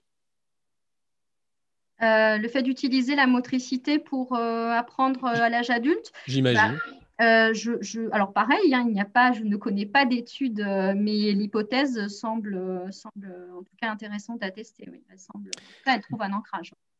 Euh, deuxième question de la même association qui, qui prenait la parole tout à l'heure. Euh, y aurait-il un intérêt à faire tracer avec un bâtonnet, par exemple, ou au doigt, sur une feuille rugueuse ? Euh, C F, l'étude avec un film sur l'écran. Bah, visiblement, ça peut être effectivement euh, une aide. Alors après, ça dépend, ça dépend du niveau de développement des, des, des sujets. Euh, c'est vraiment ça le, le, le facteur, parce que écrire, euh, finalement, euh, écrire sur tablette euh, ou pas, c'est pas ça qui est important, c'est vraiment l'extraction des informations. Euh, mais ce qui est important aussi, c'est le feedback visuel, c'est-à-dire que lorsqu'on écrit avec un crayon, Euh, à la fois il y a la motricité, enfin il y a l'information kinesthésique, mais il y a mon re... ce que je vois de mon tracé. Et ça, c'est aussi central pour connecter la vision et, et la motricité, hein, puisque lire, c'est il y a de la vision, de l'audition et de la motricité. Donc le fait d'avoir euh, une information visuelle va être va me permettre d'avoir des connexions beaucoup plus précises et d'avoir une connaissance plus précise de l'écriture et donc de meilleures performances euh, en lecture. Une question de Julie qui euh, est étudiante très probablement et qui est en lien avec la, la remarque tout à l'heure sur l'apprentissage euh, des, des, des cours. Euh, elle nous dit « Personnellement, je relis plusieurs fois mon cours pour réviser avant les partiels. J'en ai pris l'habitude. Est-ce plus favorable pour la mémoire ou alors les fiches de révision sont-elles plus efficaces ?» Alors, les fiches de révision euh, sont effectivement efficaces. Euh, alors, la, la stratégie, en fait, d'apprendre la veille, euh, alors, elle va, être, elle va avoir une certaine forme d'efficacité parce qu'elle va ramener à la conscience un petit peu le maximum d'informations. Mais euh, le maintien sur le long terme, euh, ça ne sera pas, euh, ça sera pas la bonne stratégie. En fait, l'oubli va être plus important avec cette, cette stratégie-là. C'est pour ça qu'il faut apprendre de manière régulière avec des espacements parce que, Euh, lorsque j'ai commencé un peu à, à oublier, ben comme je réapprends, hop, je réactive dans mon cerveau, je réoublie un peu, hop, je réactive. Vous voyez, la, la courbe, elle monte. Donc, euh, au final, je vais avoir plus retenu dans le temps que euh, lorsque j'apprends une fois en en, de manière euh, condensée. Effectivement, les fiches, l'intérêt des fiches, c'est d'organiser les connaissances en mémoire. Ça permet de raisonner. Le fait de raisonner, euh, ben, ça crée des connexions dans son cerveau qui permettent de re mieux retrouver les informations par la suite. Question moi, c'est deux choses un peu différentes, mais qui, qui voilà, contribuent à la mémorisation. Question de Caroline Chantegreil, qu'on salue. Euh, bonsoir Caroline, qui est euh, organisatrice avec Adeline Ecker de ce cycle de conférences université ouverte. Est-ce que ces découvertes sont également valables pour des enfants plus âgés, voire pour les adultes ? Alors, bah, c'est une, ex une excellente question. Euh, donc, pareil, hein, c'est des choses qu'il faudrait euh, approfondir sur des questions spécifiques. Mais euh, déjà, une première chose, c'est qu'apprendre à lire, finalement, les mécanismes d'apprentissage de la lecture, que l'on soit enfant ou adulte, euh, bah, ils sont identiques, en fait. Une, un adulte analphabète va passer par les mêmes étapes. Le cerveau va spécialiser de la même manière euh, qu'un enfant, en fait, qui apprend à lire. Hein, donc ça, c'est quand même un point euh, extrêmement important. Donc, du coup, on pourrait très bien se dire que euh, la motricité pourrait très bien contribuer euh, à un aide pour les personnes adultes. Hein. J'ai présenté un, une expérience, euh, les travaux de Jean-Luc Velay euh, et Loncan, euh, justement sur euh, des adultes qui apprennent des nouveaux symboles. C'est vraiment ça. Là, pour le coup, je suis en contact avec une nouvelle langue. C'est comme si j'étais un enfant qui découvrait... Euh, Voilà. Et donc, pour le coup, on voit bien que euh, ces techniques-là fonctionnent, euh, fonctionnent également. Question de, de Sylviane Patron. On parle de mémoire visuelle, auditive différente en fonction des personnes. Est-ce que ça a une incidence sur l'apprentissage? Alors, euh, je ne sais pas si on parle vraiment de ça. Moi, j'entends dans cette question, mais peut-être que je me trompe, euh, les styles d'apprentissage. Hein, le, la question des styles d'apprentissage, on est plus mémoire visuelle, mémoire auditive, et cetera. Donc ça, en fait, c'est un neuromythe, euh, c'est-à-dire que euh, c'est quelque chose qui est quand même qui est très ancré, mais en fait, l'individu ne, ne fonctionne pas euh, de cette manière-là. On n'a pas de prédisposition euh, de mémoire visuelle à être plus visuel qu'auditif, que moteur, en fait. Euh, c'est l'environnement qui va construire euh, les, les, les connaissances, c'est la façon dont j'interagis avec lui. Alors après, qu'on développe des stratégies plus en visuel, et en moteur, et du coup, bah, la fois d'après, on va se diriger bah, plus en moteur, en visuel, parce qu'on se sent plus à l'aise avec ça, peut-être, hein, mais euh, en tout cas, euh, à la base, les connaissances, elles sont multimodales, euh, et euh, il n'y a pas de style d'apprentissage euh, prédéfini chez, chez les individus. Euh, Clarisse Renard demande, concernant la mémoire, est-ce qu'elle n'est pas finalement différente selon les individus? et, et puis en plus, il existe différentes mémoires, visuelles, écrites, et cetera. Est-ce que cette variété, euh, cette grande diversité de la façon dont les mémoires fonctionnent entre les individus, ça ne complique pas un petit peu la, la compréhension des mécanismes? Ou est-ce qu'il y a des transverses finalement? Je ne sais pas si on peut parler de variabilité dans, dans les mémoires. Je... Euh... Non, les mécanismes qui sont à l'œuvre, finalement, euh, non, restent... Les final... mécanismes qui sont à l'œuvre sont communs entre les individus. On, on, on interagit de manière multimodale avec l'environnement et, et, euh, et on se représente des connaissances multimodales dans, dans le cerveau. Après, effectivement, il y a des spécificités, mais là, on est sur des personnes malvoyantes, malentendantes. Et là, effectivement, on a des particularités. Euh, au niveau du développement, mais pour une personne neurotypique... Euh, Euh, ce qui est important, c'est la richesse euh, de la trace en mémoire, en fait. Mmh. Euh, continuez, mesdames et messieurs qui nous suivez, euh, à poser vos questions euh, à Hélène Labat, maître de conférence en psychologie du développement et, et membre du laboratoire euh, Paragraphe. J'ai moi-même quelques questions. Je voudrais prendre d'abord celle de Mélissa Pruvot, une autre question de Mélissa. Concernant les enfants dyslexiques, ces méthodes peuvent-elles être appliquées? Certaines sont-elles plus efficaces dans ce cas précis? Alors, c'est une excellente question. Euh, alors, euh, y a, je connais pas, enfin, il y a très peu de travaux, en fait, sur, euh, sur cette question de la motricité, du rôle de la motricité, enfin, d'une rééducation à la motricité chez les dyslexiques. La dyslexie, c'est euh, un trouble du langage de, écrit, en particulier l'identification de mots écrits. Euh, mais il y a une hétérogénéité très importante au sein des dyslexies. Il y a des travaux, en fait, euh, qui montre qu'il y aurait dix-neuf sous-types de dyslexie, en fait, euh, parce que la lecture est un traitement complexe et donc euh, ça pourrait affecter euh, soit des modules spécifiques de traitement, euh, euh, soit euh, des connexions entre ces modules.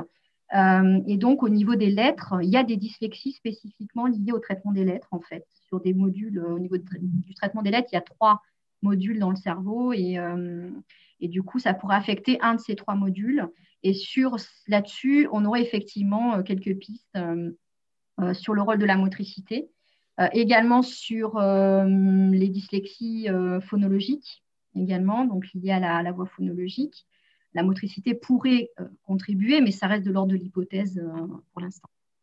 Existe-t-il des études ou connaissez-vous des méthodes engageant la motricité, le kinesthétique, et cetera, comme vous l'avez expliqué, favorisant l'apprentissage de l'écriture-lecture? Alors, euh, bah dans les méthodes, euh, vous avez la, la cigale, par exemple. Il y a un outil pédagogique, la syllabe, qui, euh, euh, la cigale, je sais plus, je, qui euh, travaille sur euh, l'aptique, justement.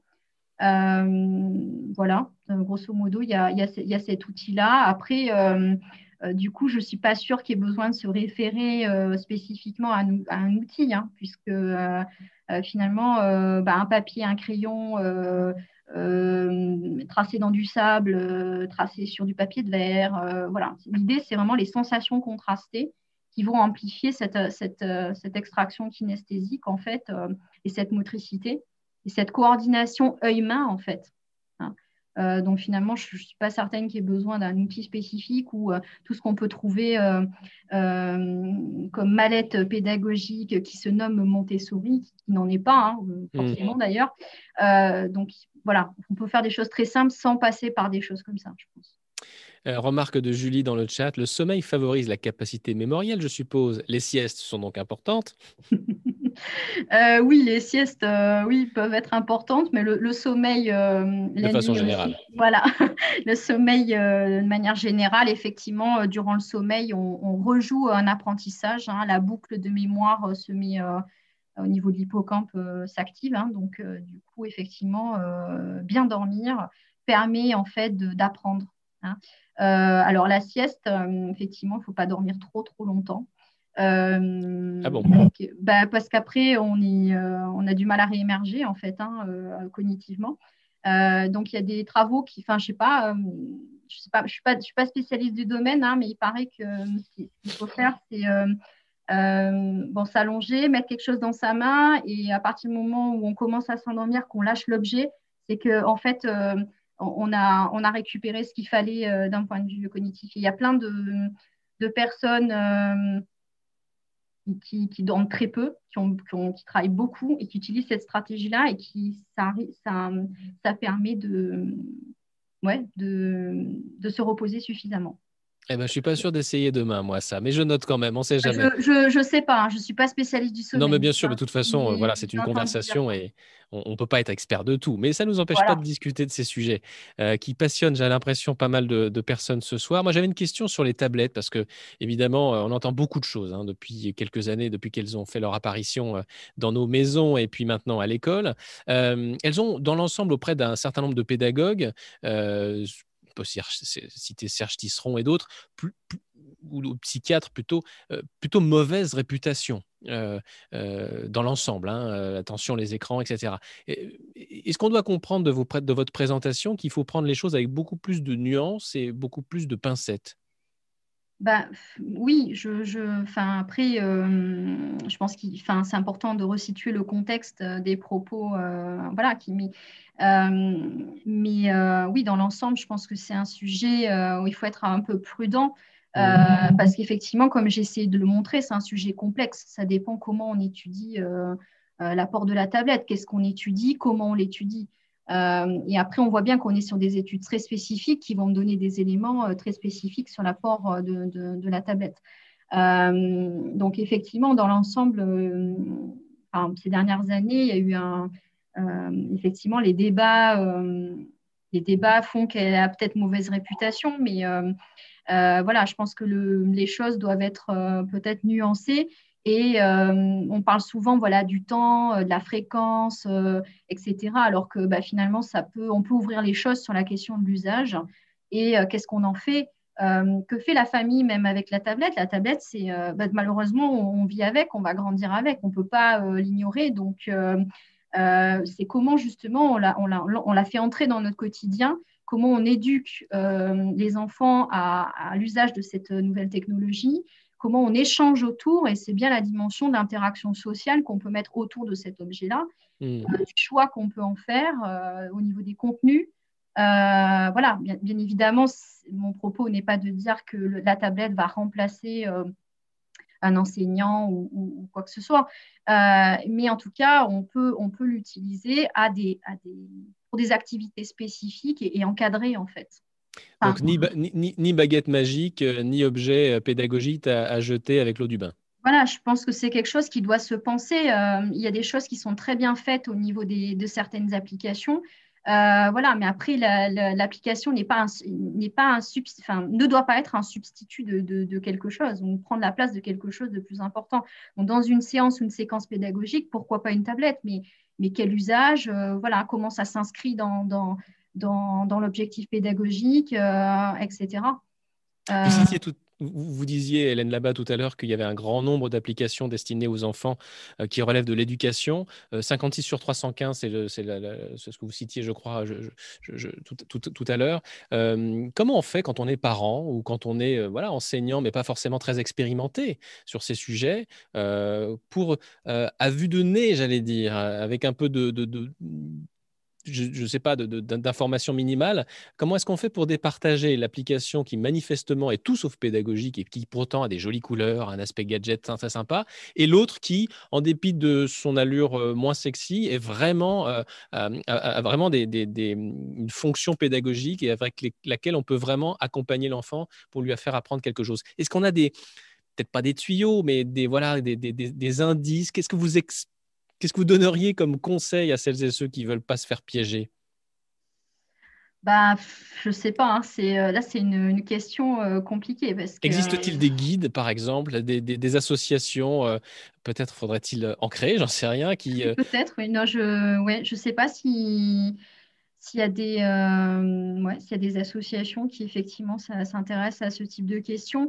Euh, moi, pour ma part, je, lorsque la, la, effectivement, lorsque le design et l'ergonomie est très, euh, effectivement, euh, euh, voilà, qu'il y a trop, qu'il y a trop de ludique, à un moment donné, euh, peut-être que c'est, voilà, ça détourne en tout cas l'attention de l'enfant sur le contenu euh, vraiment qui est travaillé. Euh, après, voilà, il y a des choses euh, quand même qui, euh, qu'au niveau...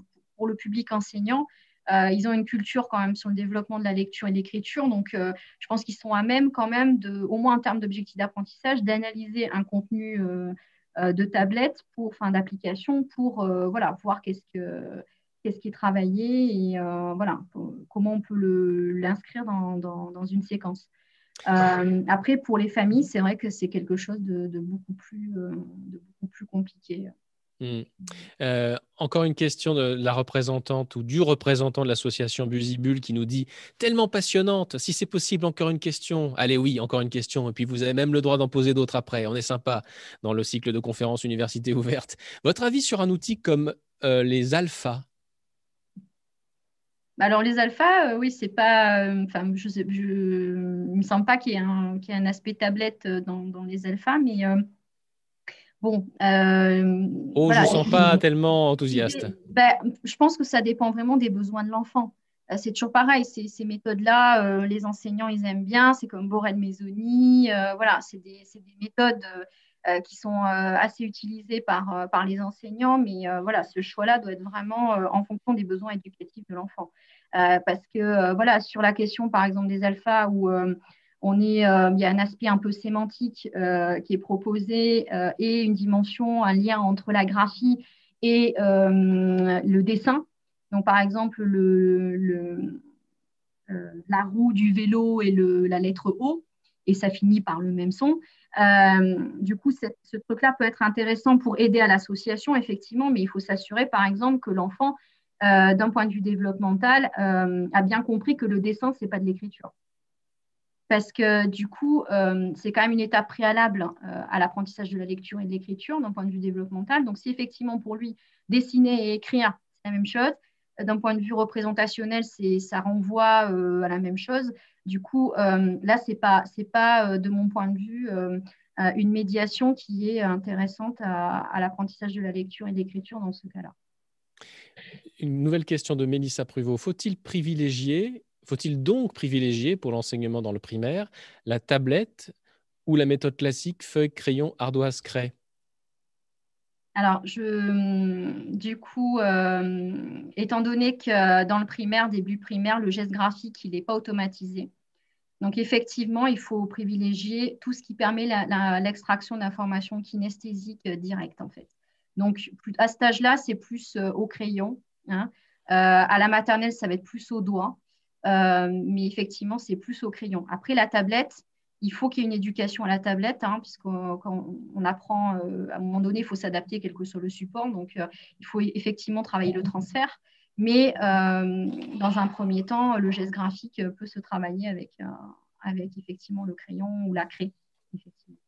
Qu'est-ce que vous recommandez à, à, à celles et ceux qui, qui nous écoutent et, et aux parents en particulier dans l'accompagnement? Vous, par, vous parlez assez régulièrement de, de l'accompagnement des parents, du contexte dans lequel la tablette est utilisée à des fins pédagogiques. Euh, ça veut dire quoi pour être très pratique? Très pratique, ça veut dire qu'il faut déterminer peut-être des moments dans la journée, d'être à côté de l'enfant, des règles du jeu, de durée, et cetera. Ah oui, oui, complètement. Oui, je pense que donc déjà on a vu dans l'étude, dans une des études là, que euh, ben, la tablette le matin, enfin euh, avant l'école, c'était pas une bonne. Ça c'est fatal. Ça. Plan. euh, oui, voilà. Bon après, je le redis, hein, la, la, le lien est, est voilà est, est minime, hein, donc euh, mais bon. En tout cas, il y, a, il, y a, il y a quand même un lien. Alors, un lien, euh, ça c'est important, je ne l'ai pas dit euh, faute de temps, mais euh, un lien, euh, euh, on ne sait pas qui est la poule et qui est l'œuf. Hein. C'est-à-dire, on ne sait pas, euh, est-ce que c'est parce qu'il est devant son écran, il devient moins intelligent, ou est-ce que c'est parce qu'au départ, bah, il, est peut-être, euh, euh, il a peut-être des difficultés cognitives que du coup, il va plus sur la tablette. Donc, ça, ça c'est quand même euh, un, un point important. Euh, Euh, on, on fait peut-être le raccourci que euh, c'est parce qu'il est exposé aux écrans que ça implique euh, euh, qu'il y a euh, des diminutions au niveau des tests de Q I, euh, mais potentiellement c'est l'inverse. Ou, ou et c'est peut-être ça la, la, la réponse, c'est ce que suggèrent en tout cas de, de, euh, d'autres études, c'est qu'effectivement il y aurait peut-être des variables médiatrices comme, comme j'avais évoqué, euh, c'est-à-dire que bah, ce temps qui est sur tablette, bah, du coup, il n'est pas consacré euh, à euh, bah, une activité plus, euh, plus constructive, euh, plus éducative. Euh, mmh. Voilà.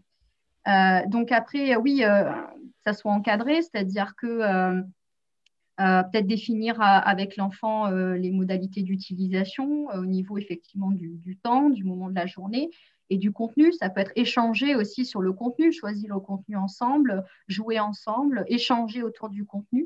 Euh, voilà, qui est une dynamique qui s'instaure euh, autour, de, autour de la tablette.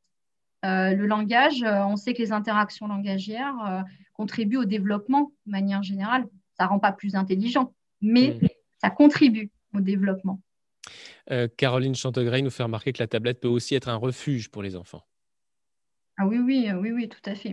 Euh, d'ailleurs, euh, d'ailleurs, notamment, euh, le... le les études qui, qui montrent un lien entre euh, exposition aux écrans et euh, euh, des tests de Q I un peu plus bas, euh, effectivement, euh, souvent, c'est, euh, c'est lié, ça peut être lié au fait que les familles ont moins de temps euh, euh, ou que l'environnement est difficile. Et du coup, effectivement, euh, euh, la tablette est, est, un, est un objet pour, euh, pour penser à autre chose. Tout à fait. Hum. Julie nous fait remarquer dans le chat, ces dernières années à la faculté, j'ai l'impression que mon écriture manuscrite s'est dégradée car j'écris mes cours uniquement sur ordinateur. Est-ce que vous pensez que c'est, c'est dû au fait que j'écris plus du tout en manuscrit quasiment? Alors après, tous, on a une écriture qui évolue. Hein. Je pense, quel que soit l'âge, notre écriture, elle évolue. Euh, effectivement, si on ne pratique plus euh, une activité euh, motrice, alors quelle qu'elle soit, hein, si on fait du vélo, c'est pareil. Hein. Euh, on a appris à faire du vélo, on sait faire du vélo, on arrête de faire du vélo, le jour où on doit refaire du vélo, ça demande euh, de l'attention. Donc, c'est, c'est, euh, voilà.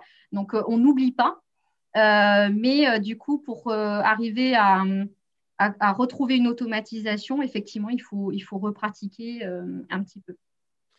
Parmi les, les, les critiques qu'on adresse à, à, à la tablette comme support de lecture, euh, celles et ceux qui, qui la critiquent, cette, euh, ce support-là, euh, indiquent souvent que le scroll, le fait d'être en, en lecture, en, en, en déplaçant comme ça, est, euh, contrevient à, à la formation euh, naturelle à la lecture qui euh, est dans la, plus dans la discursivité où je tourne les pages, où, où je suis dans, dans, voilà, dans la matérialité. Est-ce qu'il y a des choses qui sont corroborées dans, dans, dans ce que vous avez lu ou dans ce sur quoi vous avez travaillé, qui viendrait alimenter ou créditer cette, euh, ce, ce type de thèse, ou est-ce que pour vous, ça, ça fait partie de ces légendes urbaines qui tournent autour de la tablette?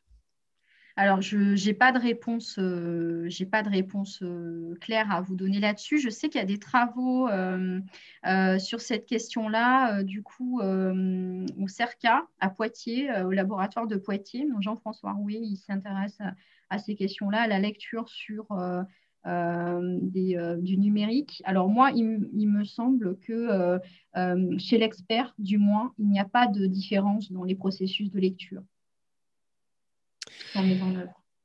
Pour quelle tranche d'âge, demande Mélissa, les méthodes d'apprentissage par l'aptique sont-elles les plus efficaces? Alors, c'est plutôt pour des enfants de maternelle, en fait. Donc, l'aptique, c'est vraiment le toucher au doigt.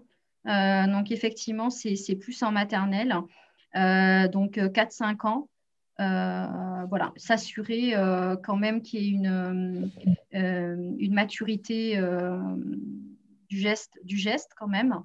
Euh, voilà, donc trois ans c'est peut-être petit petit, mais euh, pour vraiment contrôler le geste, donc dans ce cas-là peut-être qu'il faut penser à un matériel un peu différent, par exemple des lettres en creux euh, pour les tout petits, euh, et puis après effectivement euh, l'aptique, que ça soit euh, euh, écrire dans le sable, euh, euh, des lettres en relief, des lettres euh, en creux, euh, voilà. varier, les, varier les, le matériel. Hum. Euh, on, on le voit, on, on vous entend depuis tout à l'heure parler de ces sujets qui ont une actualité en fait euh, extrême. Elle nous concerne toutes et tous dans notre quotidien, euh, parfois de parents, en tout cas euh, au minimum d'apprenants. Euh, compte tenu de ces enjeux, est-ce que vous êtes, et compte tenu du fait qu'il y a beaucoup d'acteurs euh, économiques euh, qui se positionnent notamment sur la confection d'app, d'applications sur tablette, est-ce que vous êtes approché par des constructeurs d'applications? Est-ce que vous avez déjà été amené à travailler à conseiller euh, tout ou partie de, de certains de ces acteurs? Et est-ce que ce dialogue-là, il existe aujourd'hui entre des laboratoires comme, comme le vôtre euh, ou pas? Alors, il y a des dialogues qui existent, mais peut-être pas suffisamment. Effectivement, euh, donc, euh, euh, on n'a pas forcément les mêmes objectifs ou, euh, euh, voilà, au niveau des développeurs euh, et euh, au niveau… Euh, vous comprenez, vous parlez le même langage? Ben déjà, voilà, on ne parle pas forcément le, le même langage. Euh, des choses qui sont importantes pour nous euh, ne sont pas forcément pour eux et, et vice-versa, parce qu'on est dans des, euh, dans, des, dans des mondes assez, euh, assez différents.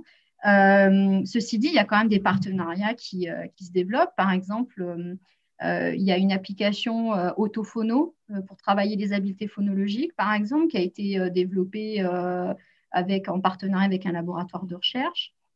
Euh, voilà, il existe quand même des applications euh, qui, euh, qui ont été développées avec des laboratoires.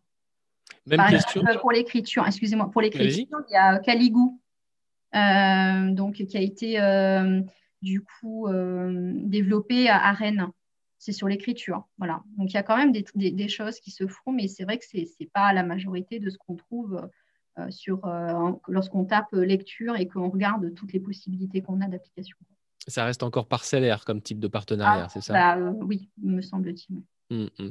Continuez, mesdames et messieurs, euh, à, à poser vos questions à Hélène Labat. On est là pendant encore un petit peu moins d'une demi-heure. N'hésitez pas à en profiter euh, pour euh, en savoir plus sur la manière dont, dont, dont, dont tout ça fonctionne cognitivement. C'est très important et c'est très intéressant.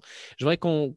C'est une question que je, je vous ai posée un petit peu vis-à-vis des acteurs privés, mais j'aimerais aussi vous poser le, la question dans le sens de l'autre versant, c'est-à-dire euh, êtes-vous en contact au laboratoire Paragraphe avec des équipes euh, pédagogiques, euh, en particulier avec des associations, avec des enseignants qui joueraient le jeu de, de, de vous permettre d'explorer certains sujets? Et, et puis, que pensent les, les tutelles peut-être euh, en matière d'éducation nationale? Est-ce que vous avez des contacts avec, euh, je ne sais pas moi, des, des équipes pédagogiques euh, au sein du ministère euh, ou même en local, là, tel à, à, à la à mesure de, de votre académie, euh, est-ce que vous avez des, est-ce qu'un dialogue s'est instauré? Alors, euh, on, on travaille. Euh, il y a des applications qui sont développées euh, au sein du laboratoire, par exemple Matador, euh, qui est un logiciel pour euh, apprendre les maths, euh, qui est euh, du coup développé euh, en partenariat avec euh, donc euh, le réseau Canopé. Euh, donc, on a, on a effectivement ce, ce type de, de de travaux. Après, euh, oui, on travaille en partenariat avec, euh, avec des enseignants, euh, des circonscriptions euh, pour euh, justement expérimenter euh, au sein, des, au sein des, des classes, des méthodes euh, pour comprendre les processus euh, de compréhension, de lecture, d'écriture. Euh, Voilà. Après, sur la question des applications, euh, voilà, il y, y a le logiciel, enfin voilà, il y a l'application Matador chez nous. Mmh. Virginia demande dans le sens de la question à l'instant. Merci beaucoup. Y a-t-il un partenariat avec l'éducation nationale, notamment pour les enfants à besoins spécifiques? Euh, notre labo, euh, non. Non. non, ben, non euh, on tra... enfin, on travaille. Euh, c'est, c'est, on, on, on prend des. Enfin, comme on, on, on est à l'I N S P E, on travaille quand même avec le milieu enseignant. Donc c'est vrai qu'on a, on a des contacts directement, euh, voilà, via nos, euh, via le, les, nos enseignements. Euh, donc c'est vrai qu'on développe des partenariats, des collaborations avec euh, les enseignants avec qui, euh, avec qui on travaille, mais on est ouvert pour euh, travailler euh, dans, euh, dans notre euh, périmètre, mais euh, ça dépend du type de recherche qu'on envisage en fait. Mmh. Sachant que vous n'êtes pas non plus des milliers dans ce laboratoire-là et qu'on ne peut pas tout faire. Voilà, c'est ça. On n'est pas des milliers. Euh, sur, euh, sur Cergy, on est euh, neuf enseignants-chercheurs, donc euh, du coup, enfin euh, sur... Euh, sur notre laboratoire, euh, on est sur des problématiques euh, différentes. Euh, donc, effectivement, après, euh, on cible... Euh, voilà, c'est vrai qu'on va, on va prendre contact en fonction des terrains, en fonction de, des, des problématiques de recherche qu'on qu'on peut, euh, qu'on peut avoir. Alors, vous le rappeliez à l'instant, vous êtes enseignante-chercheuse. Est-ce que... Euh, donc, à la fois enseignante et chercheuse, c'est deux métiers en un, il faut le rappeler, c'est, c'est un métier très, part... enfin, très dur d'une certaine façon parce qu'il faut arriver à, à gérer ces deux casquettes en même temps. Est-ce qu'il vous arrive de, de, de vous, vous remettre en question ou de vous poser des questions différemment dans votre manière d'enseigner du fait de ce, que, ce sur quoi vous travaillez dans vos recherches? Bah, oui, moi c'est ce, que, c'est ce que je trouve très enrichissant dans ce travail, c'est que la recherche nourrit l'enseignement et l'enseignement nourrit la recherche. Et nous, on a la grande chance de, d'avoir quand même un public passionnant puisqu'on enseigne à des, à des enseignants, aux futurs enseignants, euh, du coup, qui ont l'expérience de terrain et qui nous, qui nous, voilà, qui nous interpellent sur des choses euh, applicatives. Donc, du coup, on n'est pas uniquement dans de la recherche théorique. Mmh. Euh, et euh, vraiment, on a ces problématiques-là qui, qui nous interpellent au quotidien. Et, et enfin, moi, je trouve que c'est une vraie richesse. Dans notre, euh, dans notre enseignement aussi, on fait des visites d'enseignants dans les classes. Donc, euh, on voit les élèves en difficulté, on voit la vie de classe, euh, on voit les besoins spécifiques. C'est oui, c'est pas c'est... de la recherche en chambre. Hein. Euh, non, voilà, on ne fait pas de la recherche purement en laboratoire avec des sujets qui, euh, voilà, devant un ordinateur. Donc, c'est, euh, euh, voilà, il y a quand même un aspect, même si c'est des paradigmes qui restent contrôlés, voilà, euh, un groupe expérimental, un groupe contrôle, un avant, une évaluation avant, une évaluation après. Bon, voilà, il y a des choses quand même qu'on ne peut pas bouger. Euh, voilà, mais, euh, mais effectivement, ça reste sur des problématiques qui à la fois ont une résonance en recherche fondamentale, mais également euh, en recherche applicative. Et je trouve que c'est toute la richesse. Hein, de... Quel intérêt, demande Caroline Chantegreil, voyez-vous aux enregistrements audio qui accompagnent les livres pour enfants? C'est une question un peu de côté par rapport à, à tout ce qu'on a évoqué, mais elle est intéressante. Est-ce que c'est une aide pour les enfants et le, le sous-titrage des dialogues? euh, Oui, ça peut, être, ça peut être effectivement une aide. Euh, une aide alors, euh, bah pour, euh, pour effectivement apprendre une nouvelle langue, par exemple, ça peut être, ça peut être effectivement une aide, les sous-titrages, pour connecter euh, l'audio avec la phonologie. Après, euh, ça peut avoir ses limites aussi, euh, c'est-à-dire que la lecture, euh, il faut être capable euh, de connecter sur des petites unités. Hein, donc, euh, à un moment donné, euh, on ne peut pas apprendre des mots par cœur, associés à, à la prononciation d'un mot par cœur. Ça, c'est, la mémoire, elle va saturer rapidement. Donc, à un moment donné, il y a besoin d'être capable d'identifier sur des unités réduites euh, du langage. Et ça, ça nécessite un apprentissage explicite. Euh, euh, bonsoir, merci. Ah, cette question elle a déjà été posée, pardon. Euh, comment pouvons-nous, pou, pou, excusez-moi, je vais y arriver. Comment pouvons-nous donner envie aux jeunes enfants de s'intéresser aux livres? Là encore, une question un peu de côté, mais compte tenu de votre expérience de ces sujets, elle n'est pas illégitime la question. Euh, bah oui, c'est, une, c'est, une, c'est vrai que c'est moins euh, peut-être euh, euh, divertissant, ça bouge moins peut-être qu'une tablette, ça c'est sûr. Bon, après. Euh, C'est la question de la motivation, je pense, qui, qui, qui est au cœur. Hein. Donc, bon, je vais c'est, c'est proposer un livre. Déjà, peut-être l'enfant choisisse, euh, choisisse le livre. euh, que ça soit sur un thème effectivement qui, qui l'intéresse, que ça soit pas quelque chose de trop compliqué, que ça soit dans un moment de la journée où euh, il est disponible euh, intellectuellement, que potentiellement euh, ça soit une lecture qui soit euh, avec... Euh, avec euh, un, le parent, ou voilà, pour qu'il y ait une dimension de plaisir qui s'instaure et d'échange autour de cet objet-là. Euh, voilà, ça, c'est la notion de plaisir, je pense, qui doit être, euh, qui doit être développée en premier. Je re... Question dans le, dans le chat. Je reviens sur les trois dimensions de la lettre. Faut-il pour vous nommer la lettre slash le son? Et faut-il systématiquement, dans l'idéal, présenter une lettre en même temps que l'haptique pour les débutants? Alors, euh, alors la, la présentation simultanée, elle est effectivement euh, recommandée parce que bah, du coup, le cerveau, il comprend que ces deux informations sont à connecter. Donc, effectivement, euh, le fait, par exemple, de tracer et dire en même temps le bruit des lettres, le son des lettres, ça, ça peut être euh, intéressant à, à proposer. N'hésitez pas à continuer à poser vos questions sur le chat du live de cette conférence organisée dans le cadre du cycle Conférence Université ouverte de C Y Cergy Paris Université. Je vous rappelle que vous êtes avec Hélène Labat pendant encore quelques minutes, maître de conférence en psychologie du développement et, et membre du laboratoire Paragraphe.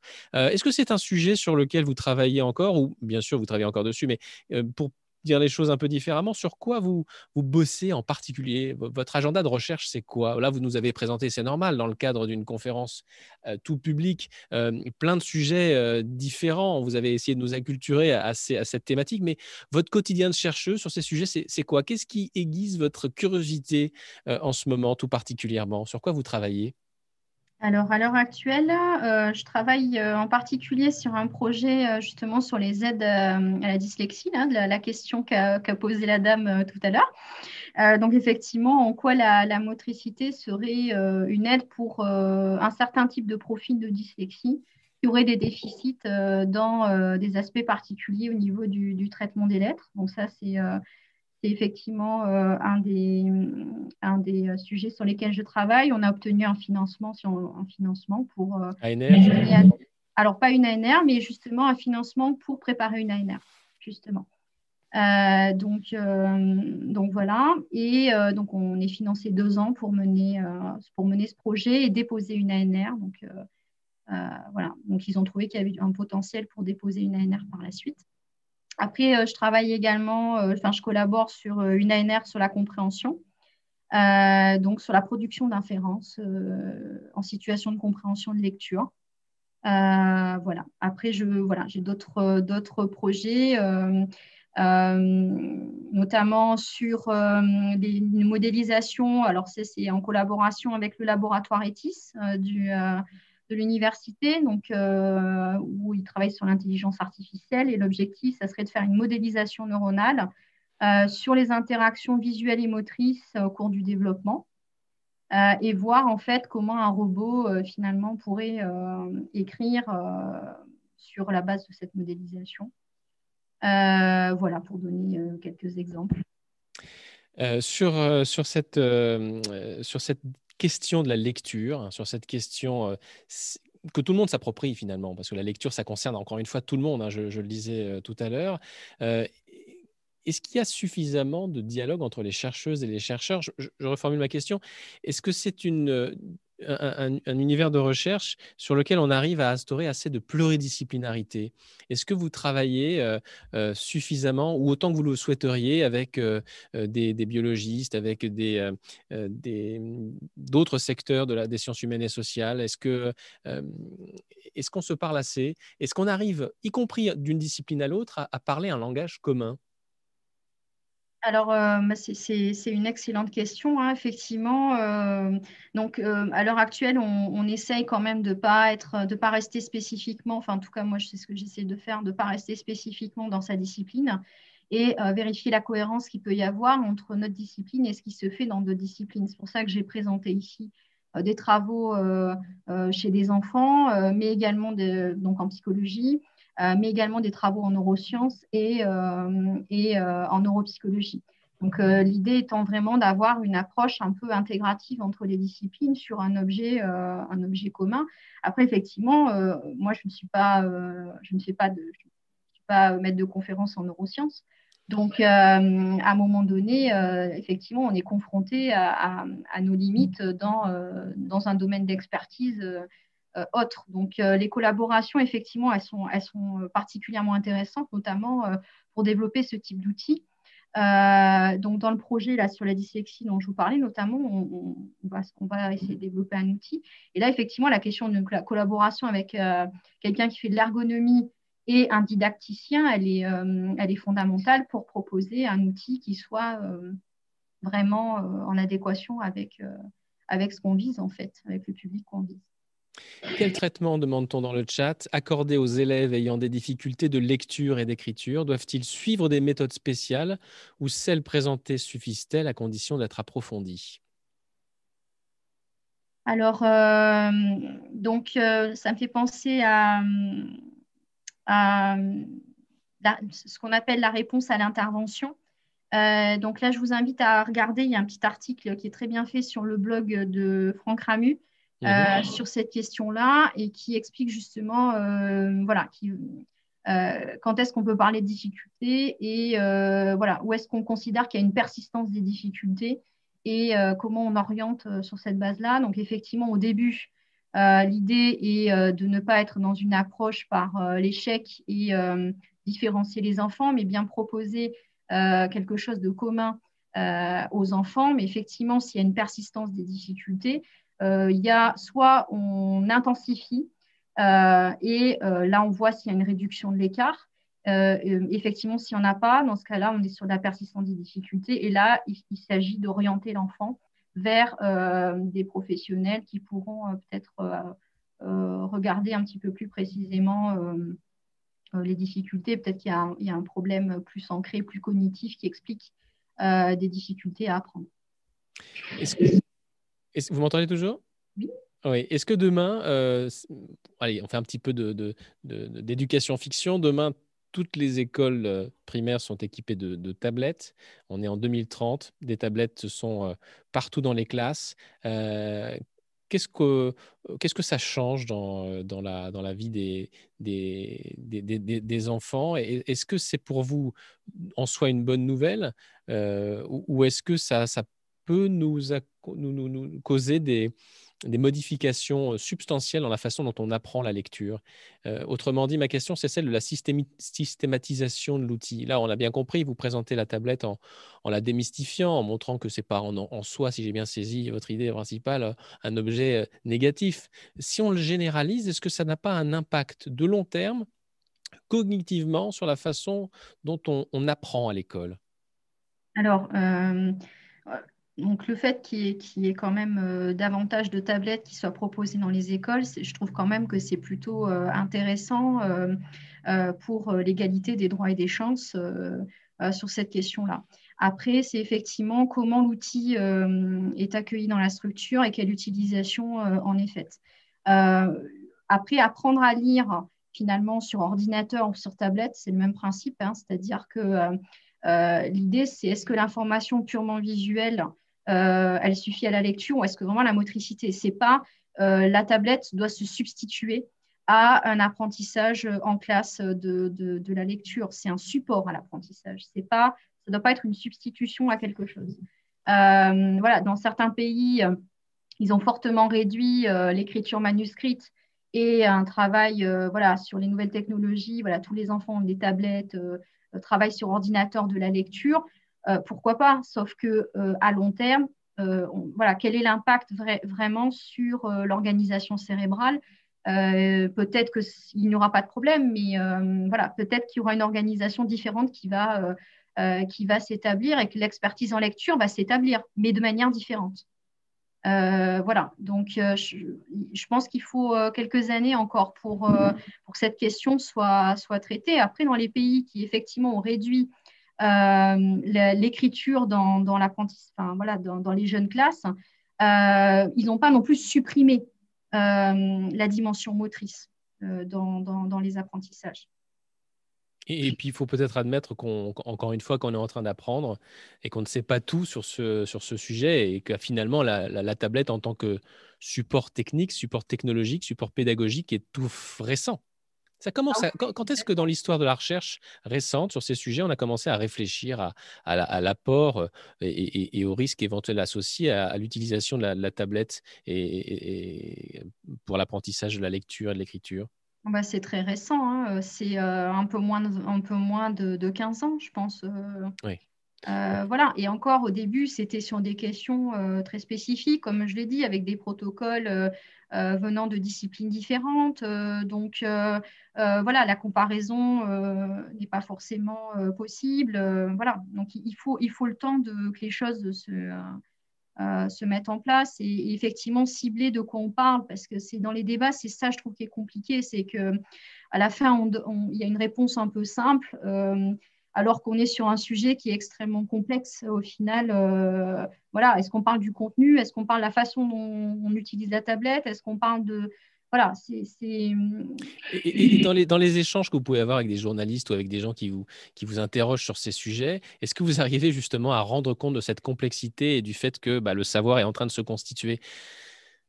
Euh, bon, alors pour ma part, je n'ai jamais parlé de ça avec une, un journaliste, hein, mais effectivement, euh, lorsque euh, on, on, enfin, voilà, on sollicite, mais je ne suis pas la, la, la, la seule, la seule enseignant-chercheur à, à porter cette, cette parole-là, hein, sur... Euh, Euh, sur le fait que c'est une, euh, une discipline euh, effectivement naissante, et effectivement, il faut avoir de la prudence, euh, je pense, sur euh, l'interprétation des résultats, et qu'il euh, y a des choses qui sont effectivement euh, assez validées, euh, euh, par exemple, euh, le rôle de la, enfin, l'apport de la tablette sur la motivation et euh, euh, sur la motivation, l'engagement. Là, il y a, y a, y a beaucoup d'études qui montrent ça, donc il y a des résultats qui ont déjà une, une certaine force. Mais après, pour d'autres choses, euh, voilà, ça mérite encore euh, une force, euh, ouais, ça mérite encore une validation euh, scientifique, euh, un approfondissement, parce que souvent les études, elles sont sur peu de sujets.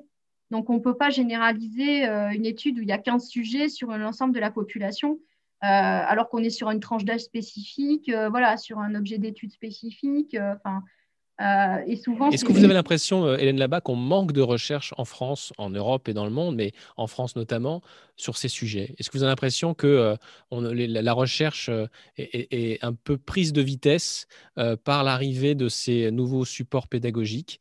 euh, Est-ce que vous dites des fois il faut qu'on investisse plus, euh, qu'on qu'on, qu'on ait plus de chercheurs et de chercheuses qui, qui, qui travaillent sur, euh, sur les liens entre motricité, lecture, écriture, tablette, et cetera? Ou est-ce que vous pensez que ce n'est pas forcément euh, ça la question? Ben, il y a déjà des gens qui travaillent sur ces questions-là. Après, la recherche, elle, est, euh, elle demande du temps. Euh, elle demande du temps, elle demande, euh, elle demande de, la, de la réplication. C'est-à-dire, euh, voilà, un résultat en tant que tel, il faut qu'il soit répliqué pour qu'il y ait une certaine validité. Euh, et euh, finalement, euh, le, le, euh, les, les, les études qui vont montrer euh, des résultats forts, ça va être les méta-analyses, celles qui vont faire des synthèses d'un ensemble d'études. Euh, donc, pour faire des méta-analyses, euh, il faut qu'il y ait, euh, les, par exemple, une méta-analyse que j'ai citée, il y a soixante études. Donc, ça vous donne une idée du niveau. C'est énorme. Voilà, d'un point de vue temporel, le, ce que ça représente. Et là, en plus, on est sur une dimension euh, longue. Donc, ça veut dire qu'il faut suivre les enfants dans le temps pour effectivement voir quel est l'impact sur les apprentissages. Euh, donc, euh, c'est un sujet qui, euh, qui est complexe, qui, voilà, qui, qui va demander euh, du temps. Et, et, et euh, oui, effectivement, faut, faut être, je pense qu'il faut être un peu nuancé sur, euh, sur, et ne pas faire dire ce que les résultats ne disent pas. Euh, c'est-à-dire que euh, euh, l'absence de résultat, c'est aussi un résultat. Euh, donc, euh, par exemple, le, le, le fait de, le, dans l'étude que, que, que j'avais présentée là, sur les facteurs qui, qui différenciaient les troubles euh, du langage, voilà, il y en a deux euh, qui, euh, au niveau euh, euh, de l'utilisation de la tablette, qui, euh, euh, voilà, qui montrent que c'est un lien avec les troubles du langage, mais il y en a quand même dix-neuf autres qui montrent qu'il n'y a pas de lien. Donc, après, véhiculer l'information que c'est un lien avec les troubles du langage, ben non, enfin, c'est pas ce que montre, euh, ce que montre l'étude. Et c'est vrai que ces raccourcis-là, ils sont dangereux, en fait. Mmh. Euh, c'est l'interprétation, des fois, de la recherche qui, euh, qui, peut, qui peut poser souci. Allez, une dernière question euh, de ma part, et puis peut-être que si vous en avez une, euh, mesdames et messieurs qui suivez cette conférence à travers euh, YouTube, n'hésitez pas, c'est le moment, parce qu'on s'approche maintenant de la, de la fin de cette, euh, de cette édition euh, euh, de cycle de conférences université euh, ouverte. Un, un, un petit point sur euh, la, la méthode Montessori, on en parle beaucoup, de plus en plus, c'est vraiment quelque chose qui est à la côte. Euh, évidemment, euh, vous n'êtes pas spécialiste hein, de, de, cette, de, de ces sujets, mais euh, quand même un, un, un regard euh, sur, euh, sur cette question. Est-ce que les, les partisans, j'allais dire, ou les gens qui sont très enthousiastes à l'égard de la méthode Montessori, euh, sont, enfin, quel, ils portent, ils, comment ils voient la tablette? Est-ce que vous, vous diriez que c'est quelque chose qui euh, a bonne presse auprès des partisans de la, de la méthode Montessori ou, ou, ou pas? Faudra leur demander. Euh, alors, dans la méthode, dans la méthode traditionnelle, il n'y avait pas la tablette. Hein, donc, euh, comme ça, au premier abord, je dirais que ce n'est pas forcément un outil euh, qui, voilà, que, qui serait utilisé dans, dans ce type de, de méthode. Mais après, euh, il y a des choses peut-être euh, qui peuvent être transférées sur tablette dans, dans ce qui est proposé dans Montessori. Après, un des aspects euh, euh, spécif- enfin, intéressants de... de De, euh, de la méthode, c'est cette dimension de multisensorialité. Euh, donc, dans la tablette, il y a une dimension multisensorielle. Mais sur la question de la kinesthésie, c'est là que ça peut poser question. Euh, parce que dans la méthode Montessori, voilà, l'exploration de l'environnement, elle se fait de, man- de manière manuelle. Mmh. Euh, on voit bien que c'est les sensations contrastées euh, au niveau manuel qui, qui, qui aident à, à l'apprentissage. Allez, toute dernière question du chat. L'approche par la motricité globale est-elle... Est... Pardon. L'approche par la motricité globale est, je suppose, adaptée aussi aux petits, point d'interrogation. L'est-elle autant pour des élémentaires, donc des, des enfants en cours élémentaire? Alors, euh, effectivement, c'est une étude euh, avec des, des enfants de maternelle. Euh, alors, sur l'élémentaire, je ne connais pas d'études qui, euh, enfin, il n'y en a pas, qui, euh, qui ont étudié cette question-là. Euh, Pourquoi pas euh, Après, il euh, faut, faut voir en fonction de la tranche d'âge et, et, et des enfants. Il ne faut pas que ça soit infantilisant non plus comme, euh, comme activité et euh, que ça réponde bien à un besoin. Parce que euh, si effectivement, au niveau du primaire, il y a un problème dans l'identification encore des lettres, euh, c'est qu'on est quand même sur des besoins éducatifs spécifiques. Et là, euh, ça nécessite peut-être euh, euh, une analyse des besoins euh, plus approfondie euh, chez, chez, chez ces enfants-là. Merci beaucoup, Hélène Labat, maître de conférence en psychologie du développement et membre du laboratoire Paragraphe, d'avoir, euh, de nous avoir accompagnés pendant deux heures, de nous avoir expliqué plein de choses, de nous avoir ouvert votre, votre, votre recherche, de nous avoir découvrir toute une série de, de, de, de questions, forcément parfois très techniques, mais passionnantes sur ces, sur ces sujets de la lecture et, et de l'écriture. Si on veut en savoir plus, on peut aller peut-être sur le site du laboratoire. Est-ce qu'il y a quelque chose là-dessus à recommander ? Un lien peut-être? Alors, ou... sur le site du laboratoire, je ne sais pas, mais euh, je sais que j'ai communiqué des, euh, des références bibliographiques donc, euh, donc de mes publications et également euh, euh, des références euh, du coup euh, grand public. Donc, il y a des choses assez intéressantes euh, euh, avec des articles de vulgarisation. Il y a un bouquin aussi euh, récent euh, donc, euh, de, d'un collègue euh, du coup euh, sur la question des écrans qui est plutôt euh, intéressant. Euh, il y a également euh, des liens vers euh, des blogs qui, qui traitent de cette question-là et euh, voilà. Il y a un lien vers santé publique aussi, avec, il y a un rapport sur justement euh, euh, de, l'impact des écrans. Bon, ben on regardera ça et on fera des, un relais vers ces liens. Merci encore euh, mille fois pour, pour, cette, pour ce temps passé à, à nos côtés pour nous expliquer vos, vos travaux de recherche. Je rappelle que cette vidéo sera bien sûr euh, consultable à nouveau déjà ici sur, sur YouTube dans, dans, quelques, dans, quelques, dans quelques heures et puis qu'on pourra retrouver également cette même vidéo sur le site euh, du cycle de conférences euh, Université ouverte. Voilà, je voudrais terminer cette euh, conférence en remerciant infiniment toutes les personnes qui, nous ont, qui vous ont posé des questions sur le chat. Merci à, à vous toutes et tous de votre intérêt, de, de vos questions très pertinentes, j'ai trouvé. Euh, merci également beaucoup à, à Flora Koukiou, chargée de mission Université ouverte à l'Université de Cergy-Pontoise. Merci à Adeline Ecker. Merci à, à Caroline Chantegreil pour leur confiance renouvelée. J'ai pris beaucoup de plaisir à animer cette soirée. Je vous souhaite à toutes et à tous une excellente fin de soirée. Merci encore à vous, Hélène Labat. Et Merci puis, euh, Et puis, on se retrouve dans, dans une quinzaine de jours, le trois décembre, si ma mémoire est bonne, pour parler de la, grande, pour parler de la Deuxième Guerre mondiale et pour parler de l'exode, pour parler de, de, de, de, cette, de ce qu'ont traversé beaucoup de Françaises et de Français à l'époque. Donc, un tout autre sujet, mais c'est ça aussi, Université ouverte, la pluridisciplinarité. Très bonne soirée à toutes et à tous et à dans quinze jours. Merci, au revoir.